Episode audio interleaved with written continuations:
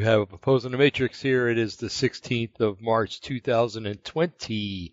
Um, I want to get off started off right away by saying that um, uh, I don't know if you've noticed it. Uh, Jim noticed it earlier, but the the internet is kind of dicey lately because a lot of people are telecommuting, they're working from home, and that uses the internet. However, it is 6:30 p.m. here, so it's 9:30 p.m. on the East Coast. So I think a lot of people that are telecommuting have probably got their work done and there won't be as many lags as there was earlier in the day. So we're hoping for the best, but we just want you to understand that if anything happens, that this is probably what the problem is. So um, anyway, uh, oh boy, do we have a lot of things to talk about. The title of the show tonight is sound. It's not just for the senses anymore. And what do I mean by that? Well, sound can be used in many different ways. You know, right now we uh, we listen to music, we talk to each other. That's sound. Um, we listen to nature, uh, different things. We we use our ears for uh, for sound, but sound can be used for so many other things. We're going to talk about that tonight. Things good and bad. But first off, we were we were talking about the the current situation, and um, I I had to leave the room, so I didn't hear too much of it. But uh, guys, uh, here in the the People's Republic of Oregon. The uh, governor has actually backed off banning people from going to restaurants. She was actually going to do that. Restaurants and bars, you couldn't go. Um, I don't know. I, I kind of think that uh, high alcohol, content in the blood might uh, kill a virus, but I don't know. What do I know? I'm just a, a dumb little uh, nurse from uh, from Oregon. But um, anyway, so the, this thing is really starting to hit hard and hard, hit fast here in the United States. And uh, um, I was looking at the statistics the other day, and I was a little um, well you know, uh, as alarmed as as you can be being a believer in Jesus, because if anything happens to us, we go to a better place, you know, and um, no matter what the enemy throws at us, we we um, you know we will persist because no weapon formed against us will prosper, and it has uh, varying meanings to it, but at its face value, um, I'm taking it at that. Um, we uh, we have uh, lots of uh, uh, uh, things going on here in Oregon. We have, uh, for instance, at work, you, you don't. They close down most of the doors. There's only like three or four doors to get into work, and this is a hospital. And you go right to a table and you get your temperature taken, and then you have a stamp put on your right arm, um, which I think is I'm going to ask for it on the left arm. I think when I go in there tomorrow. Um, but anyway, uh, so you know you have to do that, and uh, there there's no cases at the hospital right now. Uh, yeah. Uh, there's no cases at the hospital right now. However, um, uh, that's probably going to change real soon. But uh, I remember one of my main concerns, guys, is that we have a lot of visitors that come in on on um, on the weekends, on Saturdays and Sundays, and sometimes during the week in the evenings. And and I suggested to the superintendent, I says, you got a whole bunch of potential germ factories that are going to be coming in to visit our patients, and that's probably not a good idea. Well, I got the you know the, the political answer. You know, well, we're checking to make sure if it's lawful to do that. Well, you know, is it lawful to expose us to, to coronavirus? That's another law we need to look into. But anyway, yeah, they saw it the way I saw it, and they canceled all visitations until further notice, which is going to be difficult, but uh, we'll get through it. um, so, you know, we're, we're taking pretty stir- uh, stringent measures at, at the hospital, and we're taking um, a lot of measures here in Oregon. Um, guys, I got a problem with with uh, there's some people that are, and, and rightfully so, believe me, and and, I'm kind of torn between this because part of this makes me think that it's a conspiracy, uh, but part of it makes me know that it's real. And I was just reading an article. I, I have a Twitter account, and um, I want to read something to you. It's very short, very very short. Uh, evidently, the uh, chairman and CEO of Universal Music has been do- diagnosed with coronavirus. And I don't know if it was him or if it was somebody else made a comment. This virus simply has a preference for people with eight figure salaries. And I heard the other day that Bill Gates is stepping down from Microsoft. Did you guys hear that? Yeah, I did hear that as well. Uh, is there any truth in that? Um, it sounds like you know it seems like it it's almost like i'm getting out before the legal stuff flies you know any which way in direction i think he yeah. knows what times to step down and get away Or is he getting out Well, because he's really sick and he's dying? Well, it's Um, maybe not even that. It's you know they could be just basically going to hunker down in their their bunker or wherever, you know, to ride this thing out. yeah, yeah, But you know, you're you're talking about in Oregon, what's going on. Michigan is a totally different thing. We may be two days from martial law imposed in Michigan. Our governess uh, was on the air tonight, giving us the new rules and everything. All bars, all restaurants, all major stores are closed until this thing is over, and uh, the only way you're going to get your food is if they've got a carryout. Um, there are so many restrictions. We're almost on lockdown anyway. Uh, a good trusted friend of mine got a notification from uh, a member of her church said that uh, uh, my son works uh, for the county police. We don't know which county even you know this is, but uh, apparently in the Detroit metro area, and they were told uh, that uh, the possibility of a mar- the state of martial law in the next couple of days. So be get ready for it. hmm So I'm not treating that as a joke. And I mean, when you see what's going on in Michigan, I mean, everybody is in a panic. It's just, uh, uh, it's just crazy. Um, and in the opposite places of where you would expect, people are working together. People are, um, have a sense of, you know, hey, we're all in this together. We're going to help one another out. That's in the hood. Go out in the suburbs. It's dog eat dog, man. You don't get no mercy from no one, nowhere, no way, no how. It's Yeah, really crazy. The only the only thing I can see is that you know that the the underclass are used to being in situations like this where uh, if they don't work together, they don't make it, and so they get it. And me being white with predominantly you know black uh, area where I go shopping at, I mean, I want to stand up there just to preach the gospel. I mean, these people got it down. They got the heart of everything so much. They look at everybody because I'm white. They come over and want to make sure that, hey, there's no tensions, man. What you need, uh, sir? Can I help you? And I mean, they go out of their- their way to be nice. The employees and the the other customers. We all look at each other with sorry eyes and and uh, try to help one another out. I mean, it it is just awesome how the attitude there is totally different from in the in the suburb. And, and I lived in an upscale neighborhood. You know, most of the people had living rooms. They had great rooms. They didn't have real actual living living rooms. I lived in a mobile home park, but it was a very very nice mobile home park. So it's just a total opposite of what everybody would expect or think is happening. And uh, it's but it's weird. I mean, we are, like I said, we're almost in lockdown already anyway. So martial law is no big deal. It's just one step away, which is inevitably, I think, in many many uh, areas. But it does seem to be every state is different on how they're handling everything. And so no matter what the federal government's going to do, most of it's going to be dictated by the local government. So you know, it's going to be very different in all the states. So you can't really, I don't think, watch one from the other. Well, one And- of the things that bothers me, Jim, I'm sorry, I didn't mean to interrupt you, is that, you know, like you have the state of Oregon and the state of Washington. It just, uh, when it comes to the federal government, especially with ICE, they said, piss off, we want nothing to do with you.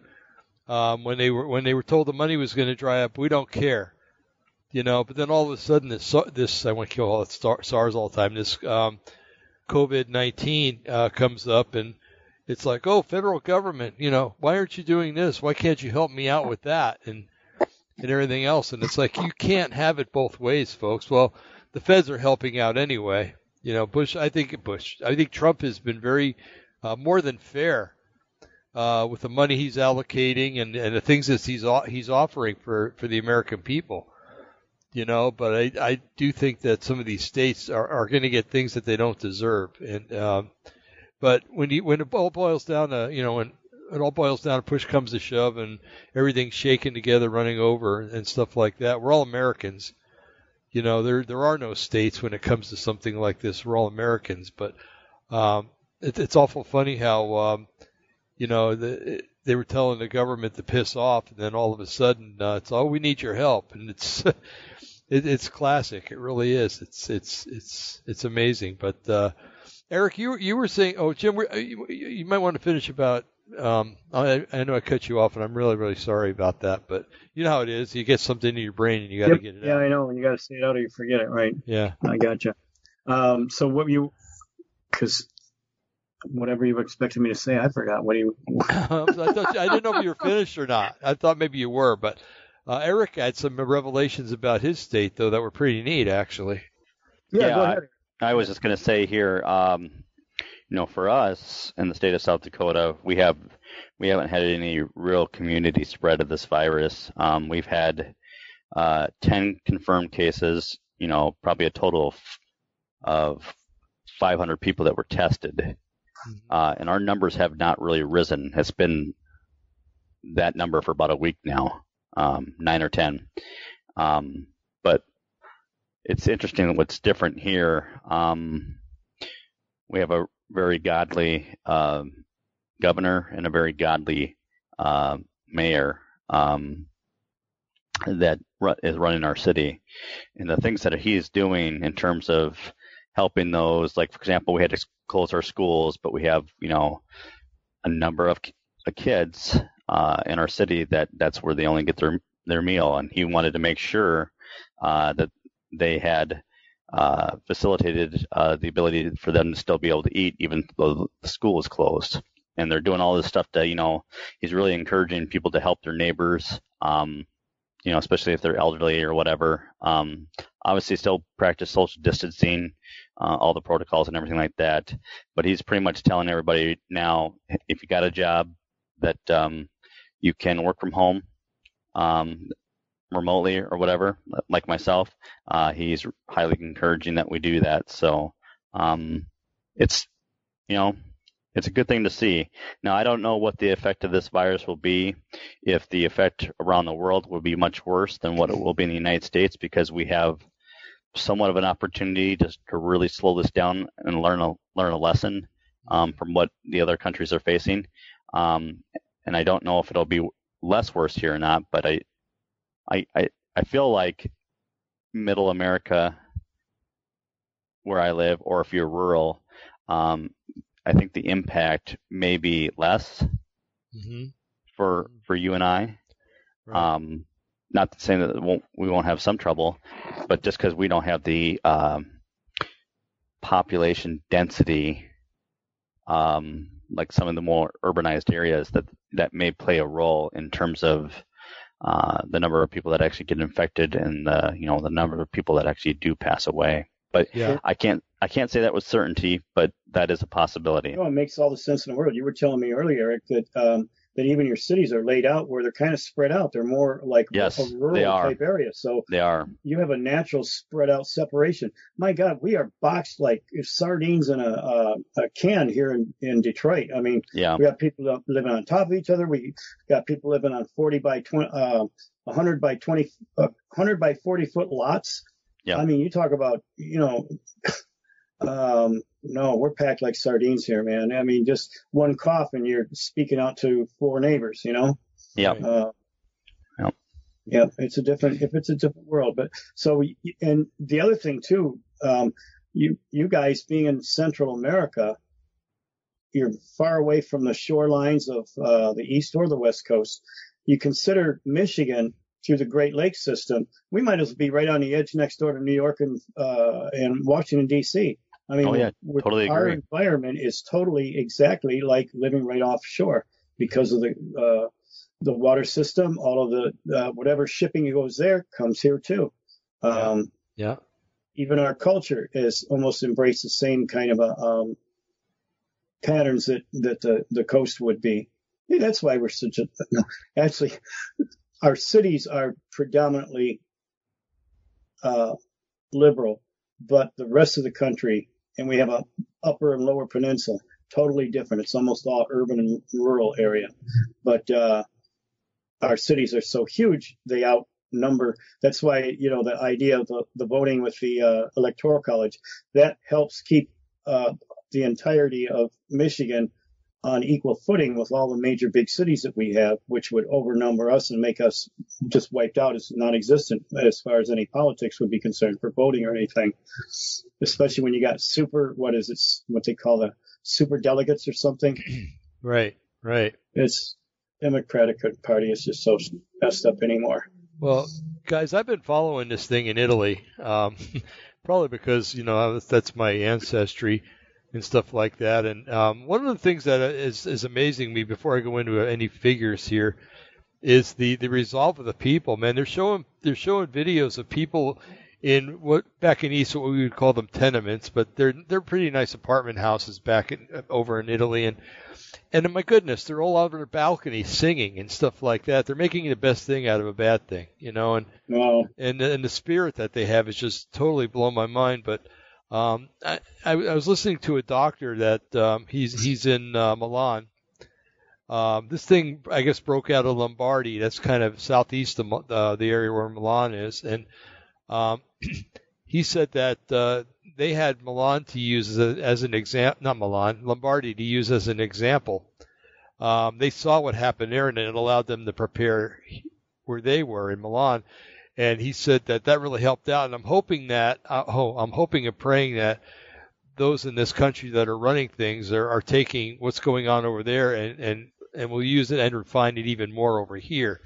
Because that's what's going, that's going to be what, um, what clinches the whole nine thing, the whole nine yards. But um, I was looking at this graph, and it's it's it's almost exponential. It's it's weird. Yeah, it's it, it is. It starts with uh, 131. I don't know if I sent this to you guys. It's the uh, COVID cases in Italy, and it starts uh, 131 of 20, and the graph goes all the way to 312. And granted, it uh, it skips a few days here and there. Uh, maybe it doesn't. Yeah, it does. Well, anyway, um, like on two one, they had two cases on. Two six they had two cases. Uh, then it jumps up to three, and then it jumps. Then it starts going as as days progress. It, it jumps from three to twenty to seventy nine to one fifty to two seventy seven to three twenty to four forty five to six fifty to eight hundred. Uh, 1128, 1694, and it you know hovers in the 2000s, 2500. Uh, then it goes into the 4,000s, the 5,000s, the 7,000s, 9,000s, 10, 11, 12, 15. And it's just every day it's almost like it. Yeah, um, it's about, I think it's about 20, 28,000 infected and then roughly, what, 2,100 or a little more than that uh, deaths from it. Yeah, this this graph starts it stops at 312, so I don't know, but uh, well, the, yeah, it's actually they have they have about 28,000 infected now, uh, Italy, and 2,100 some that have died. 27,980. I've got a um, this yep. awesome so, thing called up yep. online here, but yeah, so you're basically looking at 7.7 percent mortality. Now, yeah. I obviously you don't have, you know, there's way more infected out there that aren't having symptoms, so there that would lower the mortality rate lower, but oh, considerably, yeah.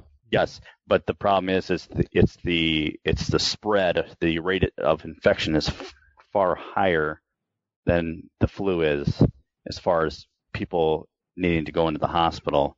So it's too many people getting it at the same time, and even though it's a smaller percentage, it's enough to overwhelm the hospital systems. And, and this was compared to any other European countries, and yeah. they're nowhere near, nowhere near anything like Italy. Right, right.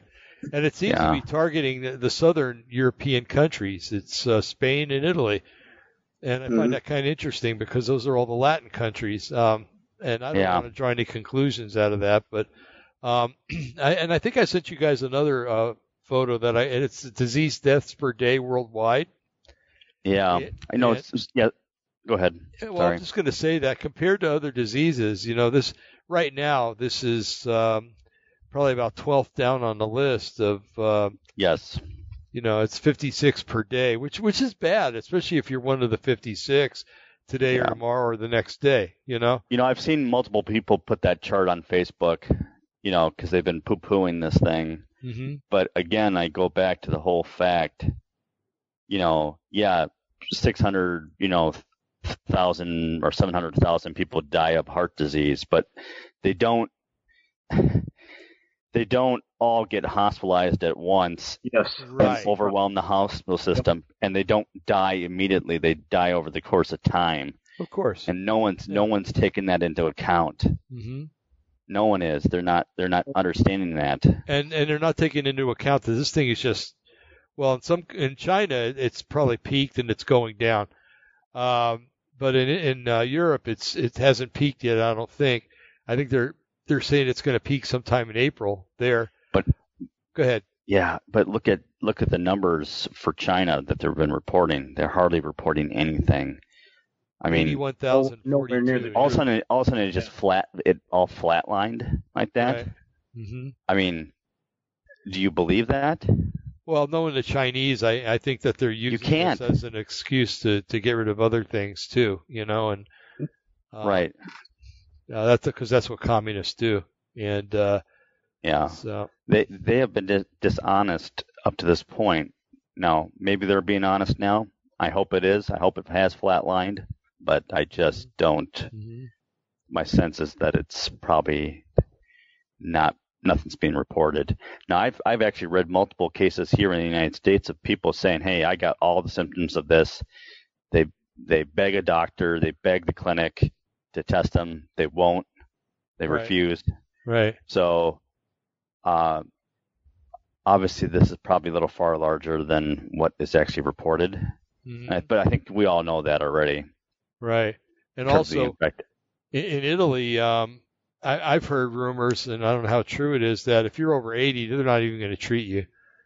Um, well, okay. it's not that they don't they don't want to treat them. It's just they don't have. They have had to make a decision well, even the guys You lives that, got to prioritize. who's going to live and who's going to die. Yeah, right, because they don't have enough resources, nurses and staff to do it. They don't have enough right. machines to treat people, right? So they're they're they're making a choice. Do you try to save the younger ones or you try to save the older ones? And they're they're opting to try to save the younger ones and the people that are older. Do I do I think it's right? Probably not. But what do you what do you do? What do you have Right. to do? Uh, right, you got to make some kind of decisions. And so, Yeah. in Italy, if you're over 60 and are caught uh, walking around in daylight, you know, they they put you in quarantine, and basically, if you show any uh, uh, history of chronic diseases, they put you in quarantine and wait for you to die because they figure Yeah. you're dead. So Yeah. it's like, uh, you know, someone like me, the last thing I ever want to do is go get some some help. You know, I'm I'm uh, 68. Um, I've been fighting this doggone uh, SARS-like flu since last Thanksgiving with 10 grandkids. Those little germ maggots just keep getting giving it to each other, one and another, back and forth. My son went and took his kids to a clinic to. get- He wanted some answers. Um, oh my God, you, you just can't believe the idiot, the, the the ill preparedness that we have. They're stuck on this idea. Oh, you're not back. You you've never been back. Well, you know what it is. It's a it's the uh, it's the measles or yeah. They kept insisting they probably had measles or chickenpox or something, and uh, they refused to do anything because they all they would do is give them something for the chickenpox or whatever. And it's like, um, Hmm. they're they're not getting any antibiotics or anything else, and it, it's like this is ridiculous. They don't even have the symptoms for any of that. What you know, they have a upper respiratory disease. What are you going to do? right. and Well- basically nothing. Sent them home. They wouldn't test them for uh, uh, any kind of a coronavirus or Yeah. uh, SARS or anything like that. Well, I, I'm not going to boast, but here in the state of South Dakota, we have two major hospital systems, uh, and I have to boast they they are probably always in the top 10 to 20 hospital systems in the United States, which is crazy for that in the middle, you know, South Dakota, um, that we have a far superior healthcare system than a lot of um, you know more densely populated areas. I don't know why that is, but it just seems to be the case. But anyways, similar thing. My wife's had a cough for you know four weeks now. Uh, she called. You know they have kind of a protocol now. I don't know if you guys know that about the clinics. Called ahead. Yep, come at ten o'clock. Stand outside the door. Someone will meet you there. You know, asked her a bunch of questions. Gave her a gave her a mask. You know, brought her in, and uh, turns out, you know, he had a sinus infection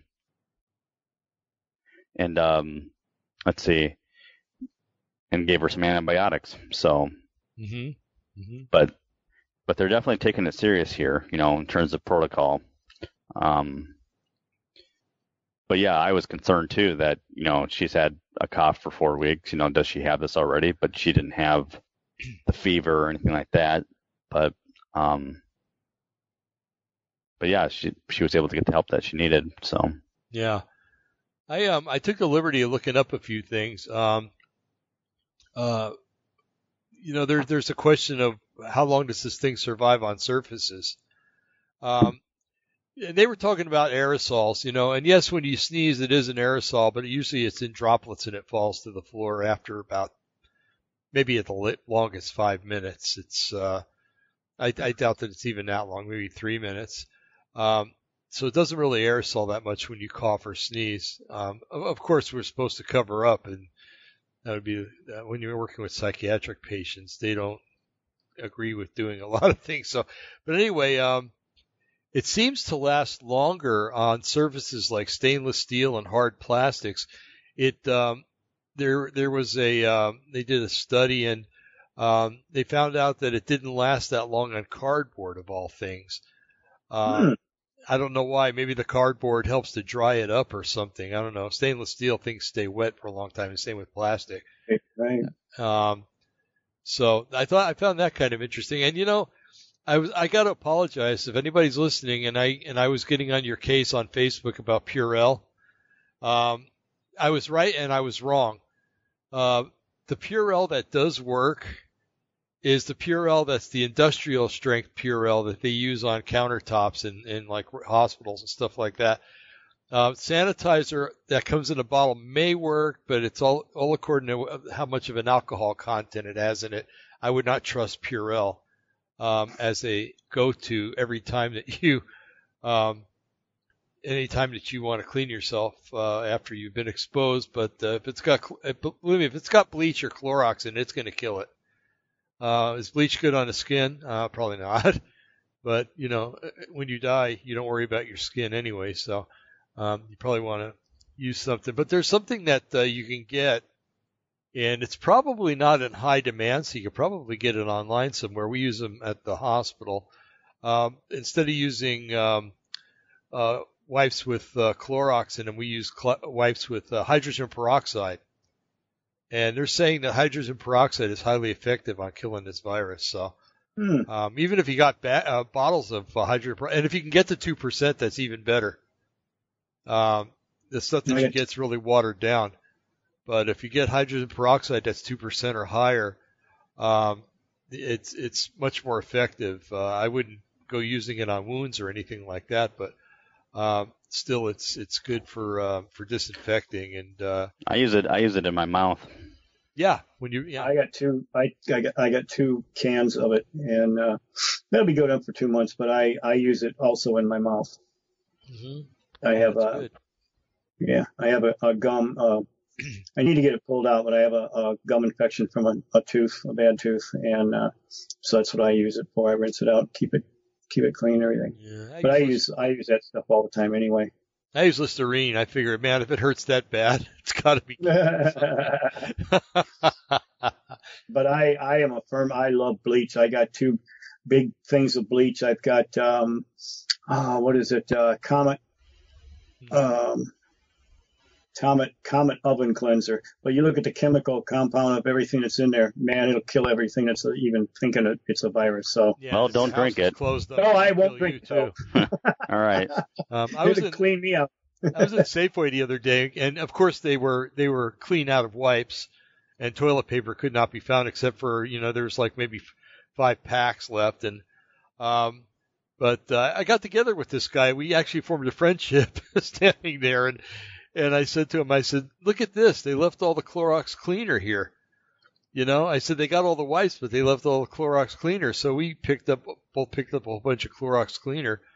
Yes, it smells like bleach, and some people don't like that. But you know, again, it's better knowing that maybe you're killing some of these things. And I love the smell of bleach in the oh, I morning. do too. Yeah, just It smells like dead virus. exactly. But folks, here's here's something you should not do. I'm going to tell you a real, quick story. I was working in a restaurant back in the 70s, and there was this Meshuggah we used to work with. Didn't quite have all his synapses firing at the same time, and he became my friend for many years. But uh, but anyway, um, That's the kind of people you hang out with, right? well, one day, one day we were, we were wondering why we were all getting dizzy in, in the kitchen, and uh, you know, dizzy and and, and almost Oh nauseous. no. He mixed Ammonia bleach and ammonia and together. ammonia. Don't Oh, ever do that, folks. It makes chlorine gas and it'll kill you. Back you. in the back Yeah. in the 50s, many housewives were dying from that because that's what they were doing. And it, it's Yeah. it, when I was a kid, I remember that and it always stuck with me. Don't mix the two together, you know. And yep, that was a big thing back in the 50s, man. yeah, yeah. Wow. do not. You got to be a really old together. guy to remember that stuff. So Yeah, yeah. Again, I say, do not mix bleach and ammonia. yes, No. okay, I've No, said it don't wanna do enough times. But uh, first you feel first you feel a stinging in your lungs and it's hard to breathe. Then it's hard to not your te- your eyes start tearing up. How do I know that? Well, I accidentally did it before one time without realizing it. yeah, I go, tell me you know better. Why'd you do that? I think the only thing that's worse than that is hydrogen sulfide. But uh, Mm, That'll ruin your day. yeah, yeah, to make it so you don't have another day. Yeah, exactly. But there's a there's a you can find them online. There's a list. You just type in in, in your search engine things that kill coronavirus, and uh, if it's if it's from a reputable company, um, or this this place has a um, a web, web page that's devoted to uh, science, how to kill coronavirus according to the EPA. The EPA is not my biggest fan, but I, I know for a fact that a lot of things they've listed here do kill viruses. So. Um, and remember, viruses are not uh, are not bacteria, so don't go to the doctor asking for an antibiotic. Um, if you do get pneumonia, he'll determine if you need an antibiotic for that. Um, but uh, most uh, viruses do not respond. No viruses respond to antibiotics. Antibiotics kill bacteria; they don't kill viruses. Antivirals kill bacteria. Big difference. So. And Uh, anyway, that's a little bit of advice from my, my little bit of medical expertise that I have here. But um, anyway, I- uh, go ahead. I was just say when I lived in uh, New Mexico, I worked uh, I worked in an oil field for a while, and uh, wherever the wherever the pumps are, a lot of times in the early morning, animals would get close to it, you know, just because for the warmth for the heat, but they would die there. The reason being when they're pumping the oil, hydrogen sulfate would come up as a gas in the process, and it would kill all the animals as they were sleeping to get warm or to be Yeah. warm. I mean, I mean anything from cows to uh, to cats and, and dogs, just you know, and pet people's pets. So one of the reasons why they try to keep animals away from uh, the oil fields. Exactly. Exactly. And, and work, having worked out in, in oil refineries myself, when that alarm went off, you, you just ran. yeah. because they, they always said the first breath you smell it, the second breath you don't, the third you're dead. So, Yeah. um, much more, much more, uh, mortality, higher mortality rate than, um, Yep. than uh, coronavirus for sure. But, um, coronavirus is not to be taken lightly. And, you know, there's a lot of naysayers out there that are making light of it, but numbers don't lie. I'm sorry. Numbers don't lie, folks. And, uh, Well, the the jokes on Facebook are declining, so that's taken care of itself. The, the Yeah. thing is that it is a conspiracy, but it is real dangerous too. So it's uh, it, it's got ele- elements of both. And uh, you know, I did you? I don't know if I gave you guys the links or not to uh, in Wuhan where they were showing two things with two different animals that were acting out of character, or for at least the people in Wuhan, from what they're normally used to see. Now, the one is easily explainable, but the other one, I'm looking at that and I'm going, what the heck? It, I, and I think it ties in with what we're talking about tonight as far as sound and, and the concepts of sound, vibration, and, and uh, uh, things of that nature. Now, the one were birds, birds, uh, and they were all crows. Well, crows are nothing but a smaller version of a vulture. right. They their main diet is roadkill, um, carrion. You know, is what they eat. So what these birds were doing, they were swarming like a, a almost like a tornado, swarming in a circle, and then going down. It just looked like a, a, a tornado of birds. Well, they can sense death. This is their meal ticket, so they can sense something dying. So they're sensing a huge amount of death, and then they would swirl down and then co- down, go down and then consume. So that's explainable. But explain to me how and why fish in the water, all of a sudden freaking out and jumping out of the water onto the dry land to their own death. Mm-hmm. That just doesn't make sense. How, you know, I mean, fish just don't do that. This is not a natural act for fish.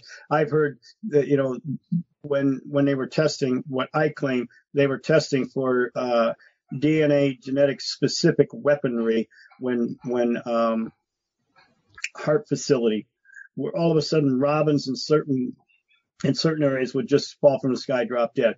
Uh, red-winged blackbirds in Arkansas, sky drop dead. Um, some places it was dolphins, other places uh, in in up north in Canada and Wales, it, uh, there was these uh, oh the, the um, manitous, all you know specific species, all beached on the shores dead.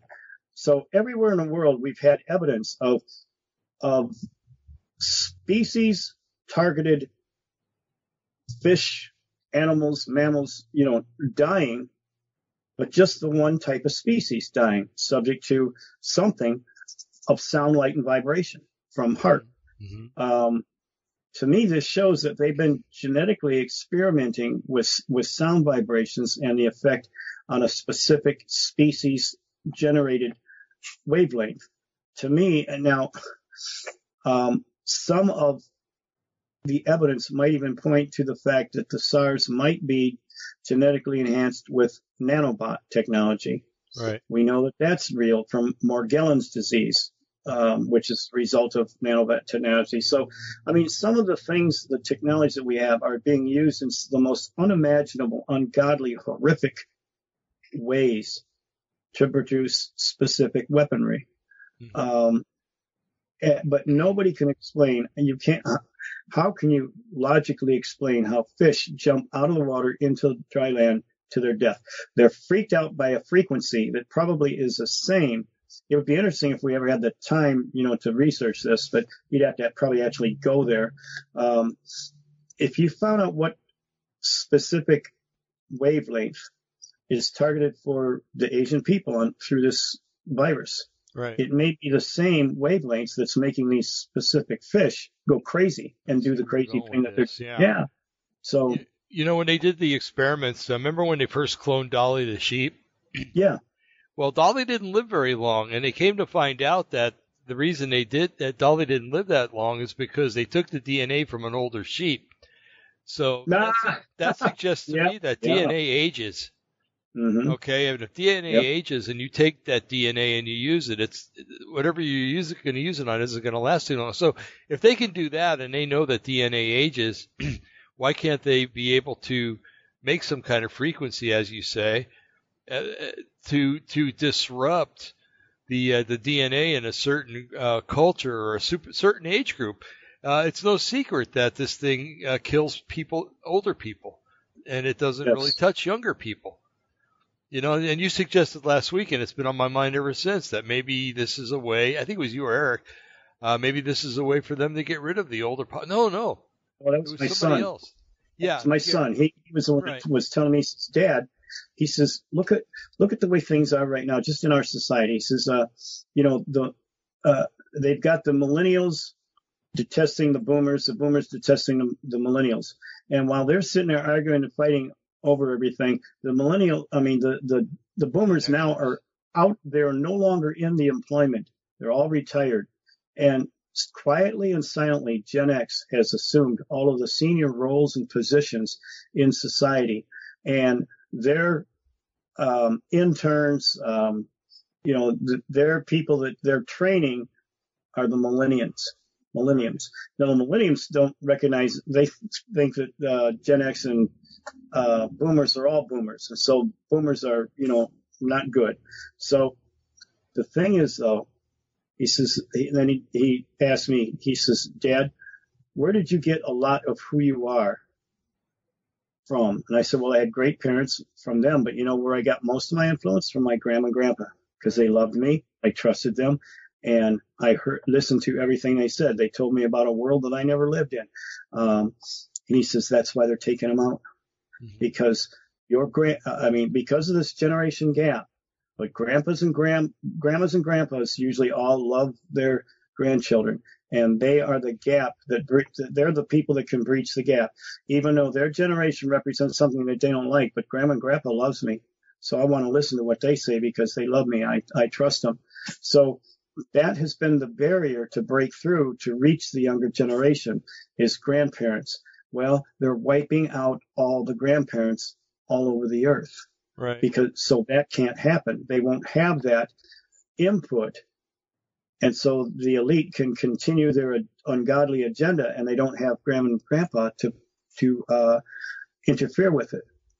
And you gotta, um, what is it, uh, uh, 1984. You know, it's just it's set out and laid out right yeah. before you. New speak, and they don't. They're clueless to the whole idea, the whole concept. They don't know any better because they have no grandma, grandma, and grandpa to intervene.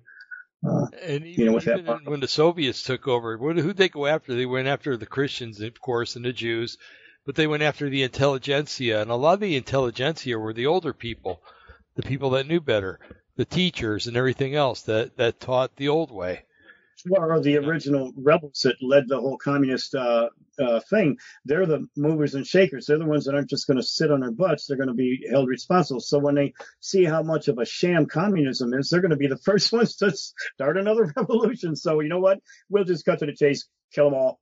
Yeah. Thanks, thanks for helping us get in here, but you're going to find out how phony are. So we got we got to get rid of you. Sorry. Yeah. Exactly. exactly. Uh, so you know, so in a total outcome, the way the, the elite look, they says, look, you're going to get socialism. So here's the ice cream man holding two ice cream cones. One is communist socialism. One is national socialism. Which flavor would you like? Because you're going to get one of them, whether you like it or not. Mm-hmm. So they're know, just you, playing us. You talk about frequency like that, you know, and I, um, years ago, I became a friend, friend, uh, with, uh, some woman who, um, I don't even remember her name anymore, so she will remain anonymous. But uh, lived over in Scotland, southern Scotland, and was telling me all these things that were kind of hard to believe. You know, like uh, her her ex husband was part of the Illuminati, and so they were after her, and I believe it now. But um, and so what they would do is they would they would uh, they were concentrating uh, some kind of rays on her brain, and she was constantly getting lesions on her brain and and things like that. And you know the the health system over there, she couldn't really go to it because it's a national health system, and if she goes to it, they're going to report where she is. You know, so she was right. in, in quite a pickle. But she said that she would always hear things, always hear sounds, frequencies, more more or less. You know, and um, not long after that is when I met Lourdes, and um, you know, and and she she wasn't in the best of health right from the beginning, but um, she would ask me every once in a while, "Do you hear that humming noise?" And I, I would say, "No, I don't. I don't hear it. I don't. I'm not saying it's not there. I just don't hear it." Oh no, there's a humming noise. I hear it quite often when we're laying here in bed, you know. And I said, "Okay, well, you know, we'll have to look into that." And and we did a little bit, and we we found, and and I remembered back to my friend over in Scotland, and I said, I said, you know, I, I to myself, I said, I wonder if they're targeting her, you know, uh, to get to me you know, and and uh, so anyway, it always made me wonder if if you know the demise that she she went through was was planned and it was and it was an actual action of a an outside entity entity rather than a, um, a, an infection of her brain or whatever, you know, and. Um, and it was about that time that you and I both knew a couple of researchers kind of that are kind of like ourselves, although probably not anymore. And um, they were having their wives were having some problems with their with uh, brain problems with uh, I think one had a tumor and was hearing noises and and uh, I remember distinctly talking with you about that but um, one of the guys was quite quite famous if I'm not mistaken. I can't remember who it was but um, anyway, so it was. Well, it's better you don't remember. We don't want to bring names up, but yeah, I, exactly. I do remember that. Well, you know, when I lived in New Mexico, Taos was up in the mountains. It was the northern uh, part of uh, New Mexico, and there they had what was called the Taos hum. Many uh-huh. people living up there could hear a hum all the time, and it, it drove some of them buggy where they couldn't even sleep at night or anything. Well, that's starting to be experienced in a lot of different places, a lot right. of different, uh, you know, all over the world. In Michigan, Not we have from you over in Canada, right? Uh, yeah, over in Canada, they they actually Uh, a lot of the people were suffering all kinds of. Uh, they could hear this drone, deep drone sounding uh, thing in their ears, but you know, not everybody heard it, but only certain people heard it, and it was driving them, you know, buggy enough to where the government decided to try to find out, track down where this was. They tracked it, and it was on Zug Island in uh, United States, in Melvindale. Um, gosh, only a couple miles away from where my daughter once lived, and. Uh, Zug Island is a steel foundry. Um, it looks, if anything could represent hell on earth, I mean, it's, you know, when, especially when they open the foundry doors at night. I mean, uh, the whole place smells like you're underneath a cutting torch while you're cutting steel. Oh, and I know you, you can relate to that. Oh, yeah, yeah. Well, imagine breathing that all the time, 24 seven. That's the way you live. That's why property was always cheap in Melvindale. But, uh, um, it, it was just crazy. It went back to that. And so something in the manufacturing process or something there was creating the same kind of a resonant sound or something. And to this day, America's going to Canada. Sorry, guys, we don't know what's going on. Yeah, we didn't yeah, mean it. yeah. We don't. We don't know what's going on. What what And I- better cover to do something than to put it in a plant like that or underneath or whatever, you know? Well, in this case, and I don't know whether it's uh, whether it's a totally nefarious thing or whether it's just a combination of physics that is producing the sound that stimulates into action. And pe- some people are sensitive to that sound; they can pick it up and they can hear it. Um, I'm real sensitive to the smart meters. If you got a smart meter on, I I can know it. Um, you know, at my house, I went ahead and and uh, because it wasn't attached directly to my house, it was on a post because I lived in a mobile home. I could wrap that thing around with aluminum foil and go back in the house, and oh my gosh, it's like somebody turned off the switch. Huh. I remove aluminum foil, and man, you know, I get fatigued. I get, um, I, I'm just tired all the time. Um, I don't really hear a hum or anything, but my body reacts to the electromagnetic radiation emanating from it. Right. But you wrap it in aluminum foil, and you know, so yeah, that's where you get the tin foil hat things. I don't know, not really, but tin aluminum foil absorbs certain amounts of radioact- radioactivity. That's why they use aluminum uh, to hold the uh, isotopes in atomic, you know, manufacturing plant in in generation plants. The only thing is they've got to end up in time. It builds up an uh, uh, an amount of radioactivity, and they got to uh, replace the aluminum holders because they become more contaminated than what they're holding. Right. so they got right. they got to. So it's like uh, when I learned that, I'm going. So what is that aluminum doing around my smart meter? You mean to tell me that sucker's probably glowing just as bad or worse than than what's emanating out from it if it's collecting and holding it? And I'm going, oh my god, what am I going to do? So I started replacing it every every other month or so, you know. Hey, That- works. But, you can uh, also put a Faraday cage around it too, you know, with, uh, with a metal, cage. metal screen. you know. That's shown to be quite effective too. And uh, I had a laugh because when I would watch those, you know, I watched a whole bunch of videos about how to make Faraday cages for those things, and the guy was like, "Oh, and you got to put something on the back." Well, the back of every box that I've ever seen in one of those meters on is steel.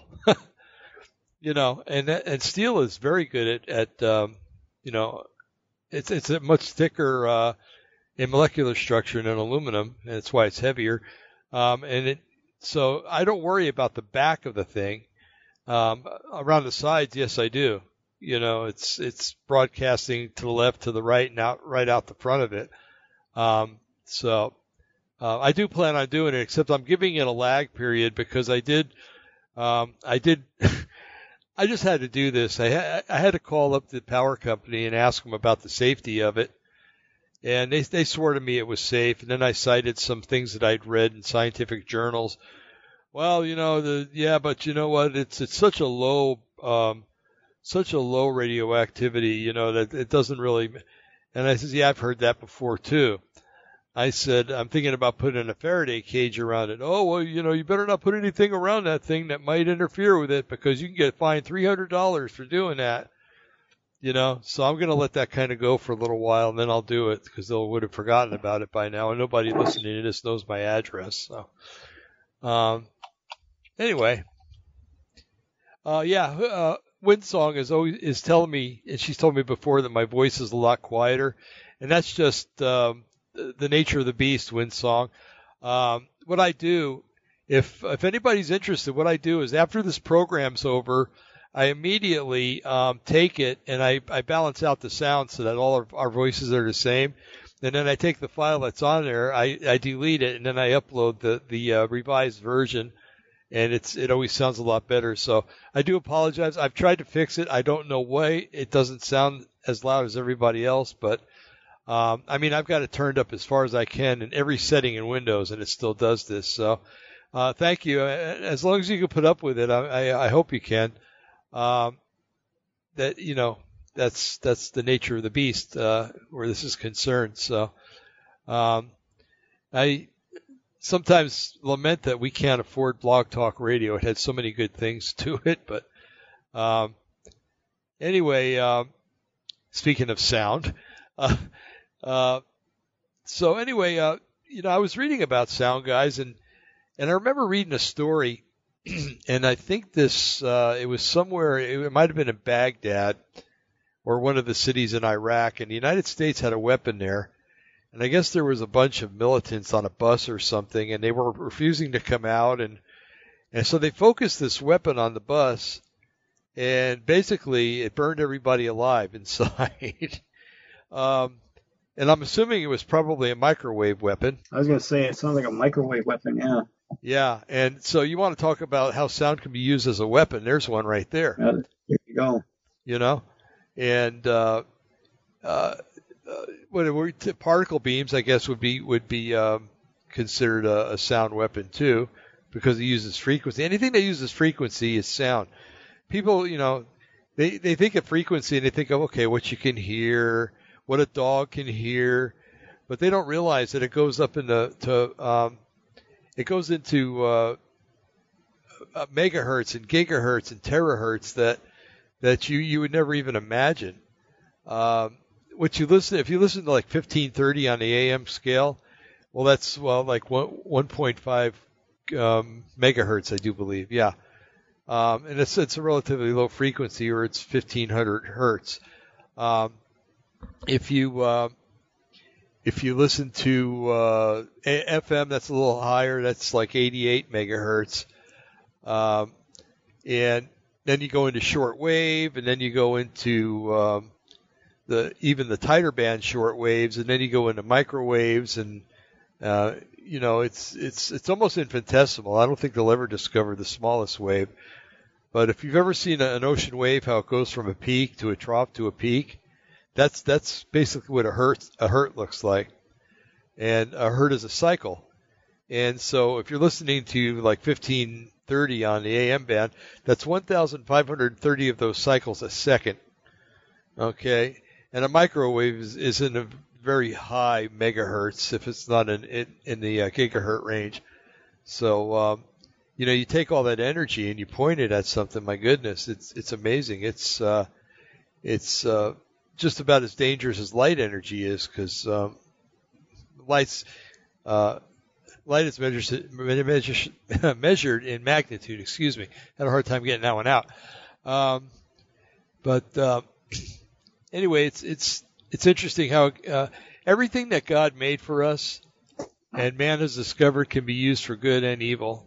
You know, uh, atomic energy can be used to light houses. It can be used to ignite houses. Um, look at the look at the grandfather, the famous quote of the grandfather that created most of the technology-based uh, weaponry that's now being used came from his foundational work. Who he claims got he got it at night from fiery spirits that would visit him and download projects or programs, um, you know, to do it. And that is Nikola Tesla. Here's right. what he had to say. He says, if you want to find the secrets of the universe, think in terms of energy, frequency, and vibration. Mm-hmm. And that's from the man that produced all of this as a reality and a fact. And he would probably be having a, a, very upset, broken heart when he saw how it has been weaponized now against us. That was never his intention. He was a, a scientist as a purist in a humanist kind of a way. He really wanted to see mankind benefit, zero point free energy, uh, you know, energy and, and he really wanted to benefit mankind. he didn't know Christ. I wished he did. Um, you know, he had a different belief system, but as a, as a, and you know, we know we don't get to heaven by works. So he was a, a good man. He was a good guy. He just, unfortunately, probably, I mean, I don't know at his deathbed, but he didn't make the wisest choices, um, as far as preparing for eternity. But he was a genius, but he clearly understood and has the proof is in the pudding of the accomplishments, the patents, the discoveries, the, the Tesla coil. My gosh, that Tesla coil has been responsible for everything from the uh, uh, Philadelphia experiment to um, uh, the Looking Glass experiment. I mean, these are all results of, of his notes and his stuff. Of course, we did a program uh, about what a month ago, maybe. Yeah, I think uh, so. Mm-hmm. It was about a month ago, and of course, you know his uh, all of his notes and everything he had was illegally seized by the government upon his death in 1943. Um, they looked at it and really couldn't understand what the heck they were even looking at. So they went to the most trusted physicist that they knew in, in that time. And they went to this man and they said, can you look over this? Is there anything to be concerned here or whatever? Now this man uh, when he was assigned to a, a, project, he had the missing elements to make X-rays actually work. Everybody was stumped until that point. He's had a history all his life as being like a predominant, well-known um, physicist. Why we never heard of his name, I don't know. Maybe that was, you know, predestined by the Lord or something, but we never really, you know, read about him going and, you know, when I grew up in school, I never heard of this guy. And, uh, and anyways, so they gave him all the notes. He knew they were going to weaponize this. So he, he actually kind of lied and says, well, no, it's just a bunch of mathematical calculations and basically gibberish. There's really nothing here to be concerned about. Oh, okay. And, uh, so he got to keep them. He got to keep all the notes, everything that Tesla ever worked on, everything that Tesla ever had. Mm-hmm. The guy's name was John Trump. Yep. When he got older, he gave it to his favorite nephew because he knew that his nephew loved history and that he was uh, a guy that would uh, that he could trust with this information. So he gave it to his nephew Donald Trump. Right. Oh man. The sound of the last Trump. Yay, go Trump, man. Go Trump. Yeah. No wonder you're one step ahead of everything. You're one head step ahead of time. Yeah. You got all. Can you imagine having the notes of everything that he ever worked on or thought, or, or you know, from back to the 1880s right up to 1943? Mm-hmm. How could you not? I mean, wow. Yeah, and and to have the billions of dollars that you have to be able to implement it and to experiment with it to see if it really works too. You know. It's... Yeah. And then and then to know that oh, president, okay, all right, that that'll work. Do you think? You think? Yeah. Do you think he's actually using chronovision to look? I I do, Eric. I really do. Okay. I think so. Yeah. Okay. You know, I mean, what what Eric is talking about, guys, in, in case you haven't listened to other prayer shows, um, Nikola Tesla did an experiment. He put a coil on one end and a quail on the other end, and he stood in the middle of it. What he experienced was for that exact location, he could see past, present, and future all at one time, like like uh, um, Alice in Wonderland looking in, through the looking glass. He could see it all at one time. So this was part of his notes and everything. So yeah, it, scared him half to death, didn't it? Yeah, I think so. It, well, who wouldn't? You know, how could you even process it with your mind? You know that you're you're seeing everything all at one time. You're seeing outside of time. Um, then to think later on that you could not only see, but you could step into, like stepping into the looking glass. You could step into it and actually be there. Now, how you step back out or anything, that's way over my head. I'm, you know, I'm not a physicist. Uh, Bible scholar, yes. Physicist, no. So what is interesting though is when you can find book, verse, chapter, text, and verse that confirms all of these crazy, wild things. Then you go, oh my gosh. Now I know. Now I found it in the rock. Now I found it in God's word. You know what? This, this is real. And here it is. Here's the reference. Mm-hmm. So, um, yeah, I mean, who would know? I mean, Trump has already alluded to the fact. He says soon they were talking about the bus, uh, the busing in this one city, and he says, "Well, pretty soon we're going to get that right. You won't have to worry about busing or anything." Didn't he make the comment, Eric? I think you're the one that heard the comment that he said that in the future oil is only going to be used for. I, um, I, I heard that. I don't okay. know. Well, it, yeah. You know, Kim Clement echoed uh, that that gas would go down to a dollar and below, like the like a, a gallon of gas. mhm. So that would mean that there would have to be some either we were free of uh, dependent on oil from other countries and we had our own, or it means that we had alternative um, energy sources available so that you didn't, you know, gas wasn't needed as much. You know what I mean? So Right. Right. Uh, I have uh, one of one friend, and, and uh, you asked me the same thing, Dave. I, I've never dabbled too much in the stock market or anything, but I have another friend that has a lot of investments, and he says, "Well, Jim, what, you know, if this is all true with Trump, what kind of things should I invest in?" I said, "Anything that has Tesla technology." He was thinking I was meaning um, uh, Elon Musk's Tesla tech. No, no, forget Elon Musk. No, don't even. You know, he's not even in this picture anything that is based on uh, Nikola Tesla's technology, invest in those companies that are going to be directly resulting in working with that. Uh, that's a guaranteed gold ticket. You know, just you know for this short time interim. Soon as this stuff blows away, you've got some extra money or, or something outside of the dollar because it is going to crash.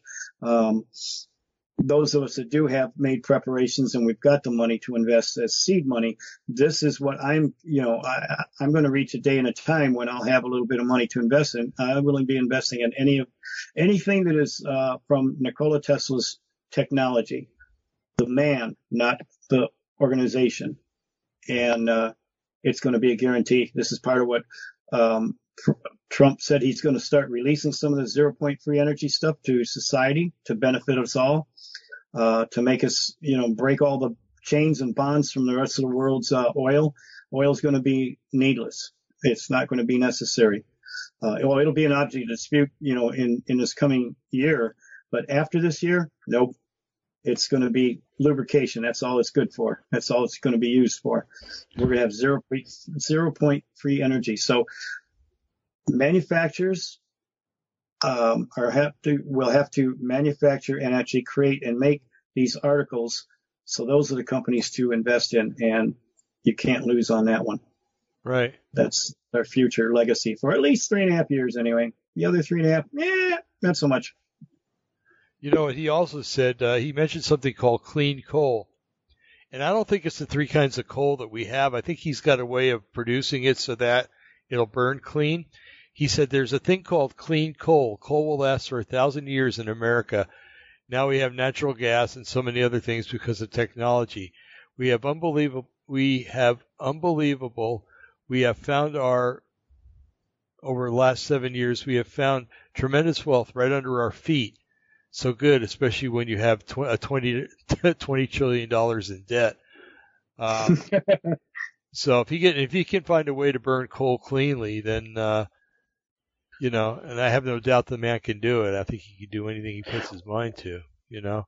Well, that's that's interesting you say that because uh, I think I thought Kim Clement echoed something about him and the Federal Reserve, you know, taking down the debt of you know the giant of debt that we have, and Mm. I think it said something about him picking up a rock of some kind, Mm-hmm. and and and and everybody laughing at him. Right. But then uh, Kim Clement says something to the effect that what he does next with it will be so ingenious it could only be um, instituted and designed by God to happen. Wow. So Wow. whatever it is, so I know Yeah. something's going to happen to the Federal Reserve. Maybe the dollar crashes, but then I, you know, maybe it's like a reset of debt, and we don't, you know, all our debts are cleared. I don't know. Well, Uh, that's already a- being offered in New York. You know, debt have- jubilee, ju- Yes. jubilee. So Okay, yeah, you're familiar with? Why don't you explain it to everybody what that debt jubilee is? Oh, I don't. I don't fully understand it, Jim. Other than Oh, I heard, okay. I've heard the word mentioned before. Uh, right. I do understand it. Then maybe I should explain it. Uh, a debt jubilee is actually, and, and it, but it's a trap. The way they're going to set it up, Yep. uh, it, it is a trap. It's free money. We are going to, with the year of jubilee, a year of jubilee in the in the Hebrew culture meant that your debts. I, uh, Dave, what is it? What's the cycle? Every Well, it was every seven years, but the 50th year was was the most important one. That was, that Yes. was the Jubilee year. that was Yeah. where the whole national debt, everything was wiped out. You get to start over again. Uh-huh. and it's it's like a free start over. So all your debts, you know, because the coronavirus, you know, prevented you from going to work, prevented you from paying your bills, prevented you. From, we're going to cancel all the bills, everything. It's on our tab. We're taking care of all of it, and we're going to give you some free money to get yourselves back into position in society where you belong. That that wasn't your fault because you lost it. But the thing is, they're going to continue to give you this offer of free money, but there's where the chains and the strings are attached. And so they get you on a welfare form system so that if you ever try to get off of it, you're going to be punished for it. You know, people sometimes wonder why people stay on welfare. Well, well, every time they try to get off of it, they're punished because they're going to get less money, less uh, of everything. Why the heck would anybody want to get off of it then? I got a family to take care of. Yeah. If, if it means I got to stay on it, well, I guess I do because if I get off it, then I get less, and then my family hurts. So it's the same kind of string uh, chain setup that they're trying to do with this Jubilee thing. But it'll sound great and very merciful in the beginning, and it will be. But even then, um, that isn't going to last for too long because Trump is going to right the wrongs, have a chance to make uh, America great again. But we're talking, I, and I think all this is going to happen this year. But we're talking that stuff is going to be after September, but before November. Oh, you want to talk about an October surprise, man? The Democrats are going to freak. Well, no, by then I think the the uh, the tribunals will already come into action. Most of them are going to be in Gitmo, and the rest of them are going to be in uh, Leavenworth. So there's Well, going to re- I've got a friend. be maybe Bernie that's going to run. I got a friend that thinks that through this whole course of this coronavirus thing, when they do cl- declare martial law, that there'll, there'll be a little period of time where they'll actually go in and do the arresting during this whole thing. But I, Hmm.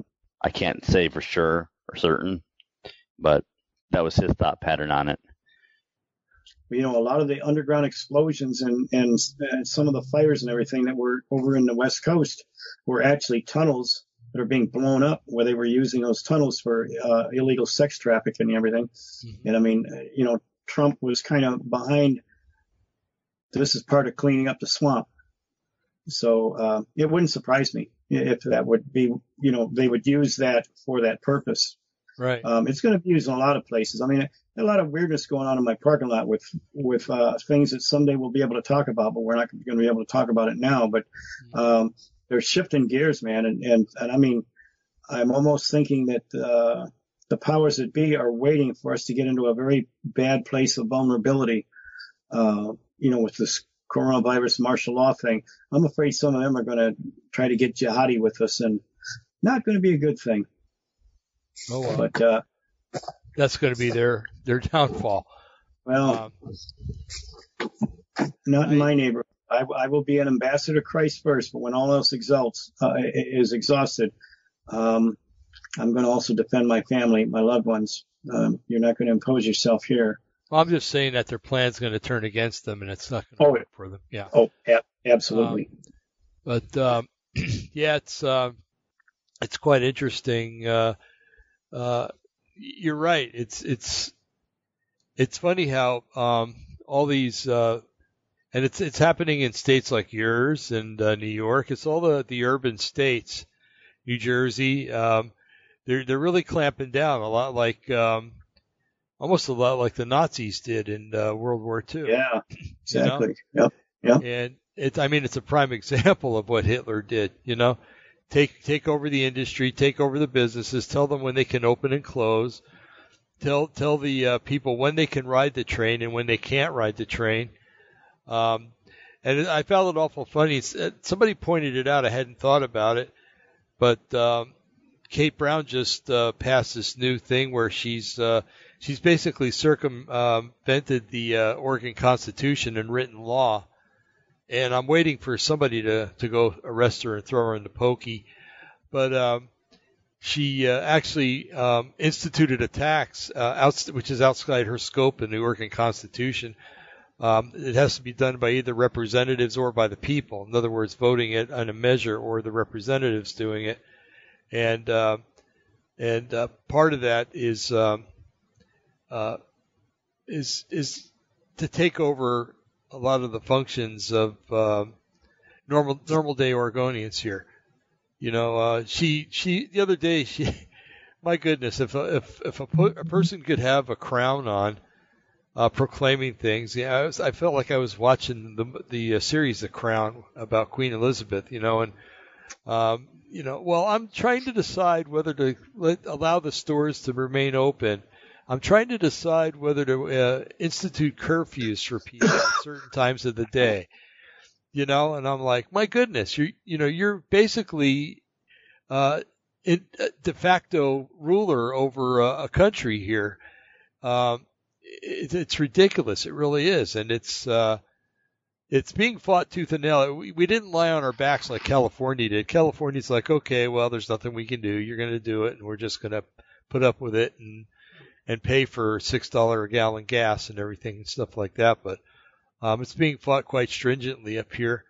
Um, but um, and the, and the people, it's funny, the people that are fighting it are people that moved here from California to get away from California. They're the ones that are, are for all these taxes and everything. But um, anyway, uh, it's uh, it's getting kind of weird out there. Uh, our county uh, de- declared a state of emergency. Um, one guy died in a nursing home, and they declared a state of emergency um, which I think is a little too much right now.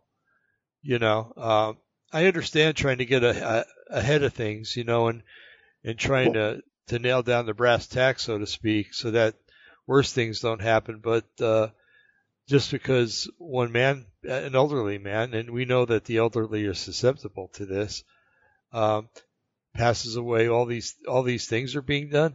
But you know, Eric, you mentioned earlier before we got online that good things are happening too, and, and good things are happening here too because um, there's a measure that went through in one of the cities here, and I think it's going to go statewide, uh, where uh, the stores are going to open up early, like from seven to nine or from six to six to eight or something, so that older people can go in there and shop and not be mauled by the younger people um, and not be exposed to uh, the contagion, which a lot of the younger people carry but don't manifest.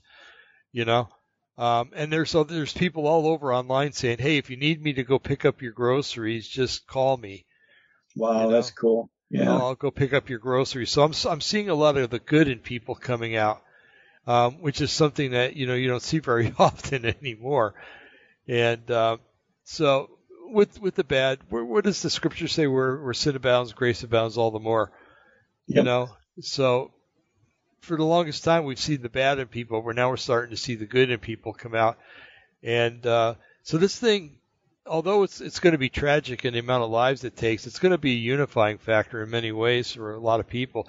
You yes. you you talked about going to the store today, and you kind of touched on it when we were talking, but when you told me this on the phone, my bar- Barbara and I were listening to it because it was on speaker, and um, you made such a make it sound made it sound so wonderful about going to the Walmart in in the inner city, Jim. And I I would really like you to elaborate on it as much as you can because it was such a beautiful story that you told, and it's a unifying story and a story about how pride and prejudice can be overcome. And it just, man, it warmed the cockles of my heart, and it still does when I think about it. So, uh, I think I might have briefly mentioned it, but yeah, I can, I can go into um, detail because when you went into yeah. detail, it was really awesome. Well, when I when I first went up, uh, now I was told when I first moved to neighborhood, they said, you know, you don't might not want to go to that one. They, people drive kind of crazy, and it's just kind of kind of reckless and careless. It's mostly uh, um, inner city people that are that are going to it, and predominantly blacks. And uh, so some people were actually driving 10 miles away to a different Walmart rather than to go to that Walmart. Well, you know, I I work in the hood. I know how to live in the hood. I love those people. I have no problem going there. They're driving, you know, yeah, it's my way, not the right way. You know, I get it because I live there, so I'm I'm able to tolerate that part. I go down there, and the first thing there's a, a guy, you know, a Walmart worker there with with carts, and I said he he was taking them away, and that was the nearest place where I could get any cart. I said, "Excuse me, could I get a cart from you?" He says, "Oh yes, here you go, sir." And uh, and I took it and I thanked him. He says, "You have a uh, you have a nice day, sir. Um, glad you're here," or something like that. I mean, man, okay, cool. Uh-huh. And so I, I I I go into the place.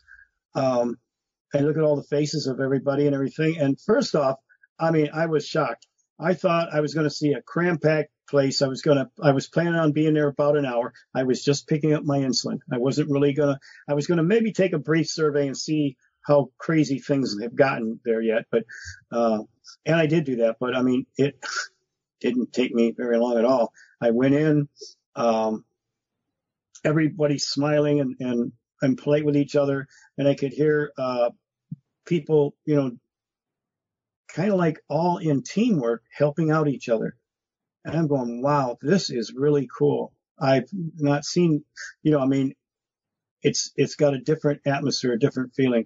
You could just literally feel love. You could feel fear and concern, but you could see, you could feel love and concern for one another.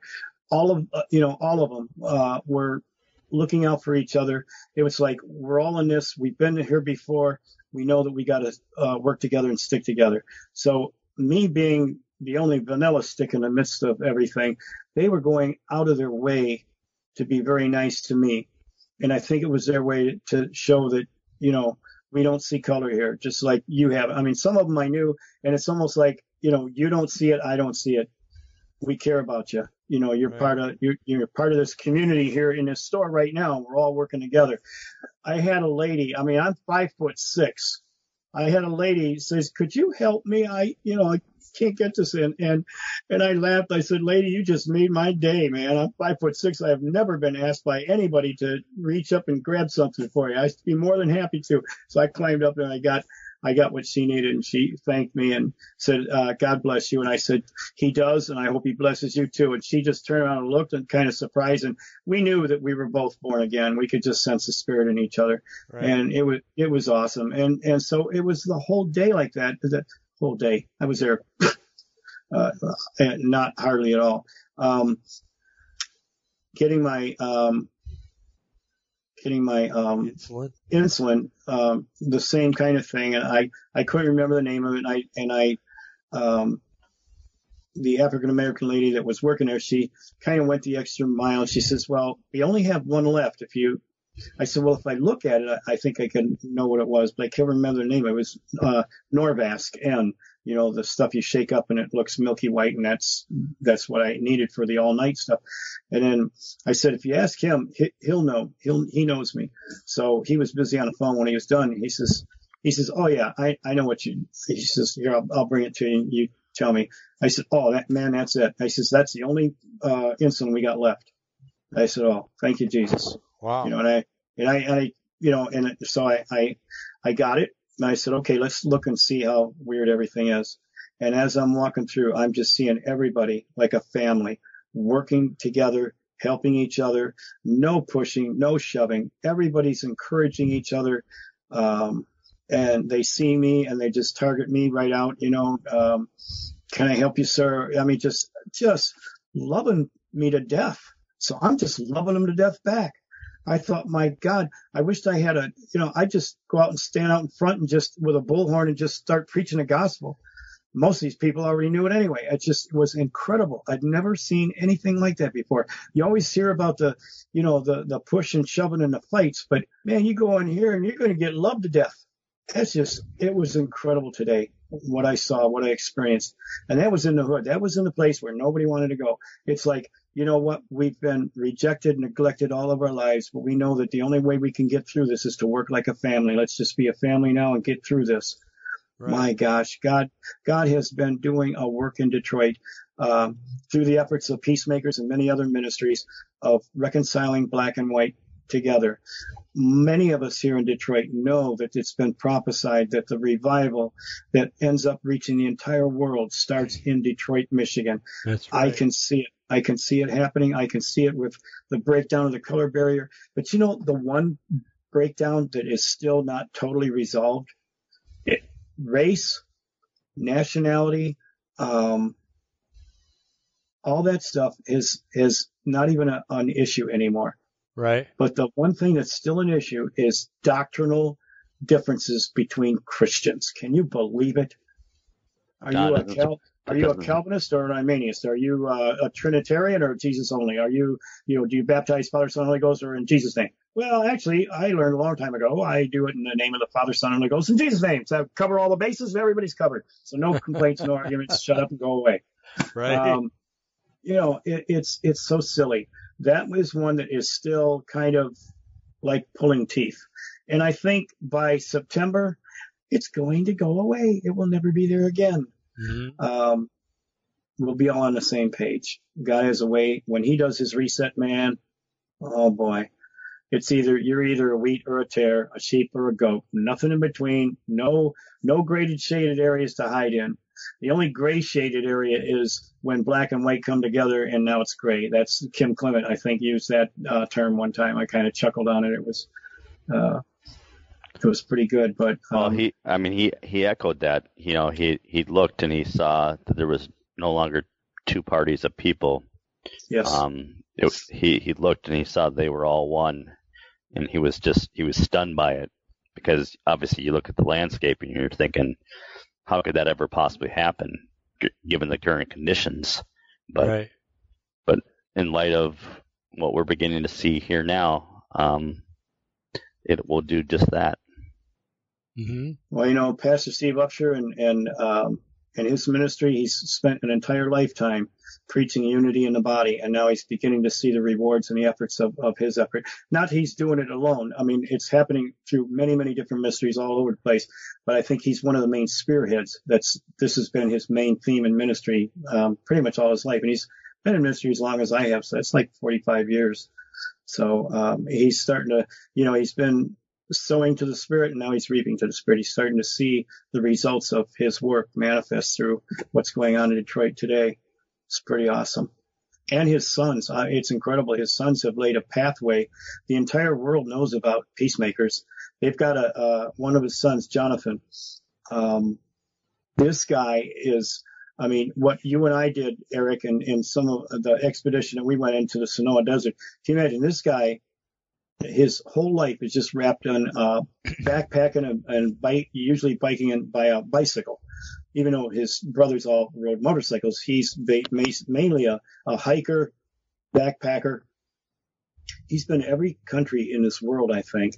Um, he goes to the off-beaten places that nobody's ever heard of, or he'll go to the major cities. Whatever the Lord tells him to go, he goes.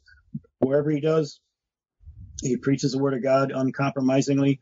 He shows everybody the uh, Peacemakers International. Sometimes he'll set up permanent connections. So they go back and uh, uh, Peacemakers goes back and helps maybe start a, a an orphanage or you know whatever the gap is that they need and if they have the ability to put this all together they don't really have the funds but what they do is they're good at is just putting the locals together organizing them and getting them started into something and so they've been doing this literally all over the world I mean, he's this kid here, uh, kid, he's not a kid, but I mean, maybe 20 years younger than me, but he spent probably the last uh, 15, 20 years doing this to all over the world. Wow. So, I mean, the whole darn world knows peacemakers. He's laid up, he's been a trailblazer. He is an original Indiana Jones. This guy is, man. He just, you know, I get a kick out of him. Just, you know, listen to some of his stories and everything. It's just pretty awesome. So, uh, yeah, he's got quite a legacy in his kids. And I like to think that I got, uh, I got a legacy with, uh, two of mine too. You know, they're, they're right there with me. They don't think dad's crazy. They actually think, uh, you know, well, they grew up. Everything dad said so far has been, sounds freaky, but it's always been, it, it panned out exactly what he said. Right. So they've been pretty open to everything. So it's just something different is happening in Detroit. There, the unity there is just like I've never seen anywhere before. It's truly amazing. That's pretty neat. I well, I feel like a kid waiting for Christmas. I mean, I know this is doomy and gloomy, and I know this is going to be heartbreaking on many different levels, but I've already seen the end, the light at the end of the tunnel, and I'm so excited about that part. I can't wait to get there. So all I can say is, you know, hold out for three, four months. Around August, it's going to be a whole different story. It's going to start getting better. It's going to start getting on a lot better. Mm-hmm. Many of you that know what you know, and you've always been laughed at and mocked and and uh, thought of, being nuts. This is going to be our year of of credibility. The things that we spoke, the things that we said. So instead of being shy and shying away, get bolder, get more, stand your ground, and keep proclaiming what you've been proclaiming because by golly, the more you do, the more confirmation you're going to get because that's sowing seeds of thought into other people's lives. Don't let anything deter you from doing that. Just keep on keeping on. They that know their God will be strong and do exploits. This is our opportunity to exploit all of this stuff to further the gospel because anybody through the coronavirus or anything, it's not the virus that's a threat. It's the lack of a position of knowing him as Lord and Savior. Once you know him as Lord and Savior, hey, we don't have anything to worry about. No weapon formed against us shall prosper. This is the inheritance of those that put their trust in him. That's what the scripture says. That's for all time, anytime, anywhere. And it's interesting in context when that was written, when, when Isaiah was prophesying that, when you look at um, the world situation and the top people with the top technology were the Hittites and the um, Philistines. Uh, the Philistines. And they were like the Canadians and Americans. They had shared everything. They were like, you know, one was just like the other. They they had the same gods. They had the same culture, the same technology. The Hittites were the ones that had were more proficient and shared it with the Philistines, but they were in the Iron Age when everybody was in the Bronze Age. From my metallurgical background, iron uh, uh, iron hits uh, a bronze weapon and it usually shatters like glass. So you're hitting it, you're sitting there with little fragments of a, uh, uh, sword trying to stab your enemy. And yet history shows us the Hittites got their butts kicked by the Egyptians, which were Hamitic. And so they went from the west coast to the to the or from the east coast to the west coast and joined up and moved into Ashkelon, one of the five city fortifications of the Philistines.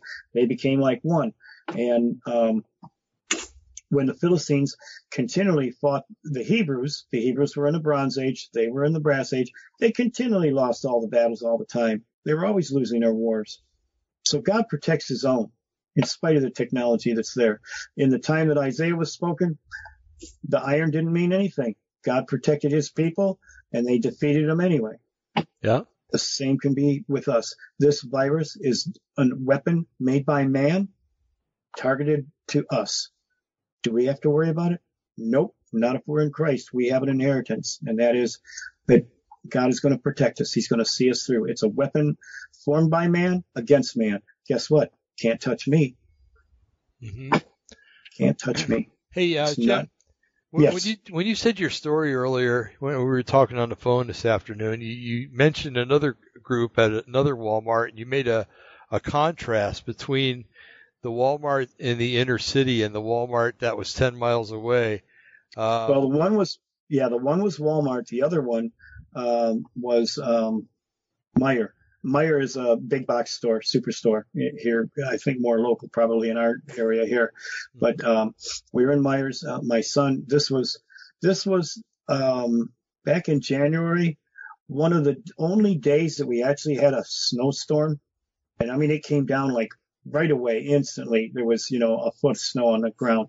My son's car got stuck in the middle of an intersection. He was not ready for it. I don't know what the background was. Um, but he he had tennis shoes on. They were sopping wet. He had a hoodie with a t-shirt.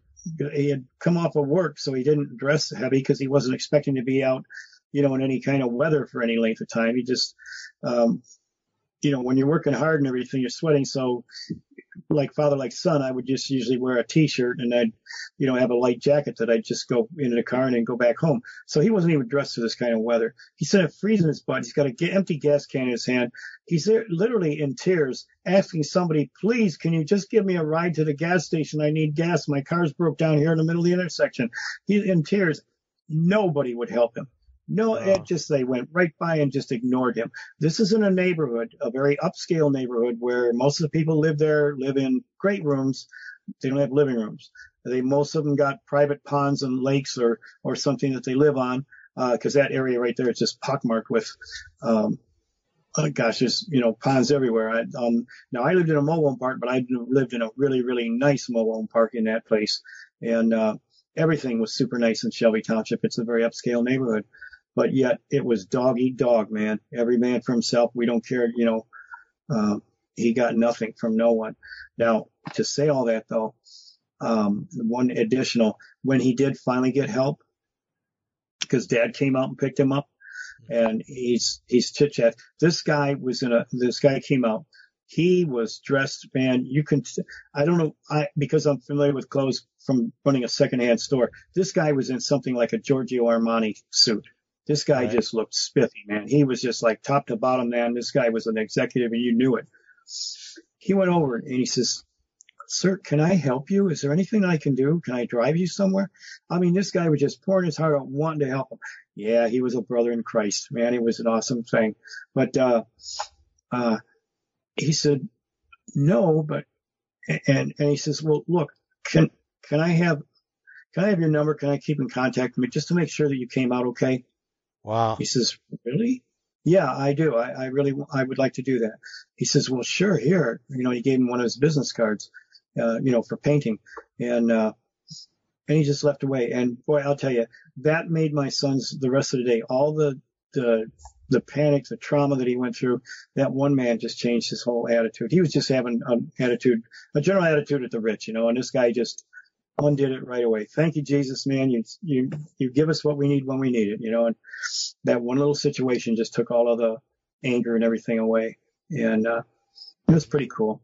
Yeah, it's pretty cool. It's probably uh, most likely somebody that, that had been in dire straits before himself, you know, and uh, maybe that's what led to him to become a Christian, and he remembered what it was like, and uh, you know, it's possibly that or the Holy Spirit just moved him too. Maybe. Well, you know, it, it, I think it was a little of both. And the thing is, he he said, "Well, I just got back from Philadelphia." And I wasn't expecting this kind of weather. And I noticed, oh my gosh, he's got a suit on but how can I know the suit? Because he doesn't have a jacket. He doesn't have an overcoat. He, he didn't have one. He wasn't expecting this weather either. So he says, well, I, you know, I, I can feel your situation. I just got back from Philadelphia, just got off the plane and, and, uh, I wasn't expecting this weather. I don't even have a coat. it's oh like, my oh my gosh, man.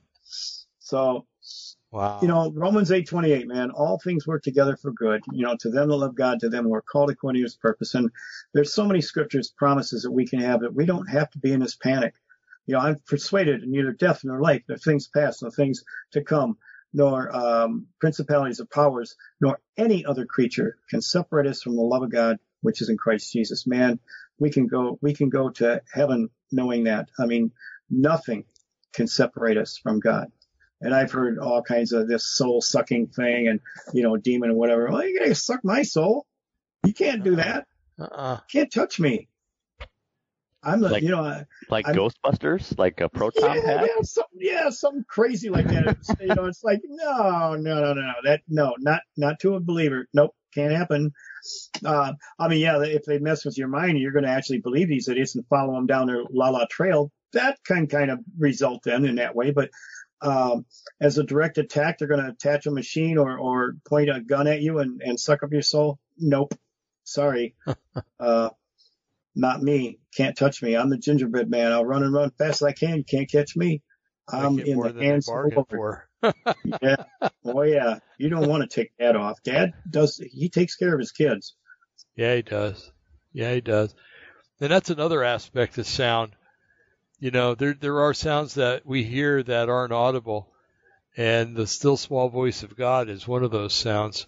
Mm. And you know, a lot of times you hear, "Oh, I've been praying and praying and praying," and you, you stop and you go, "Well, did you stop and listen?"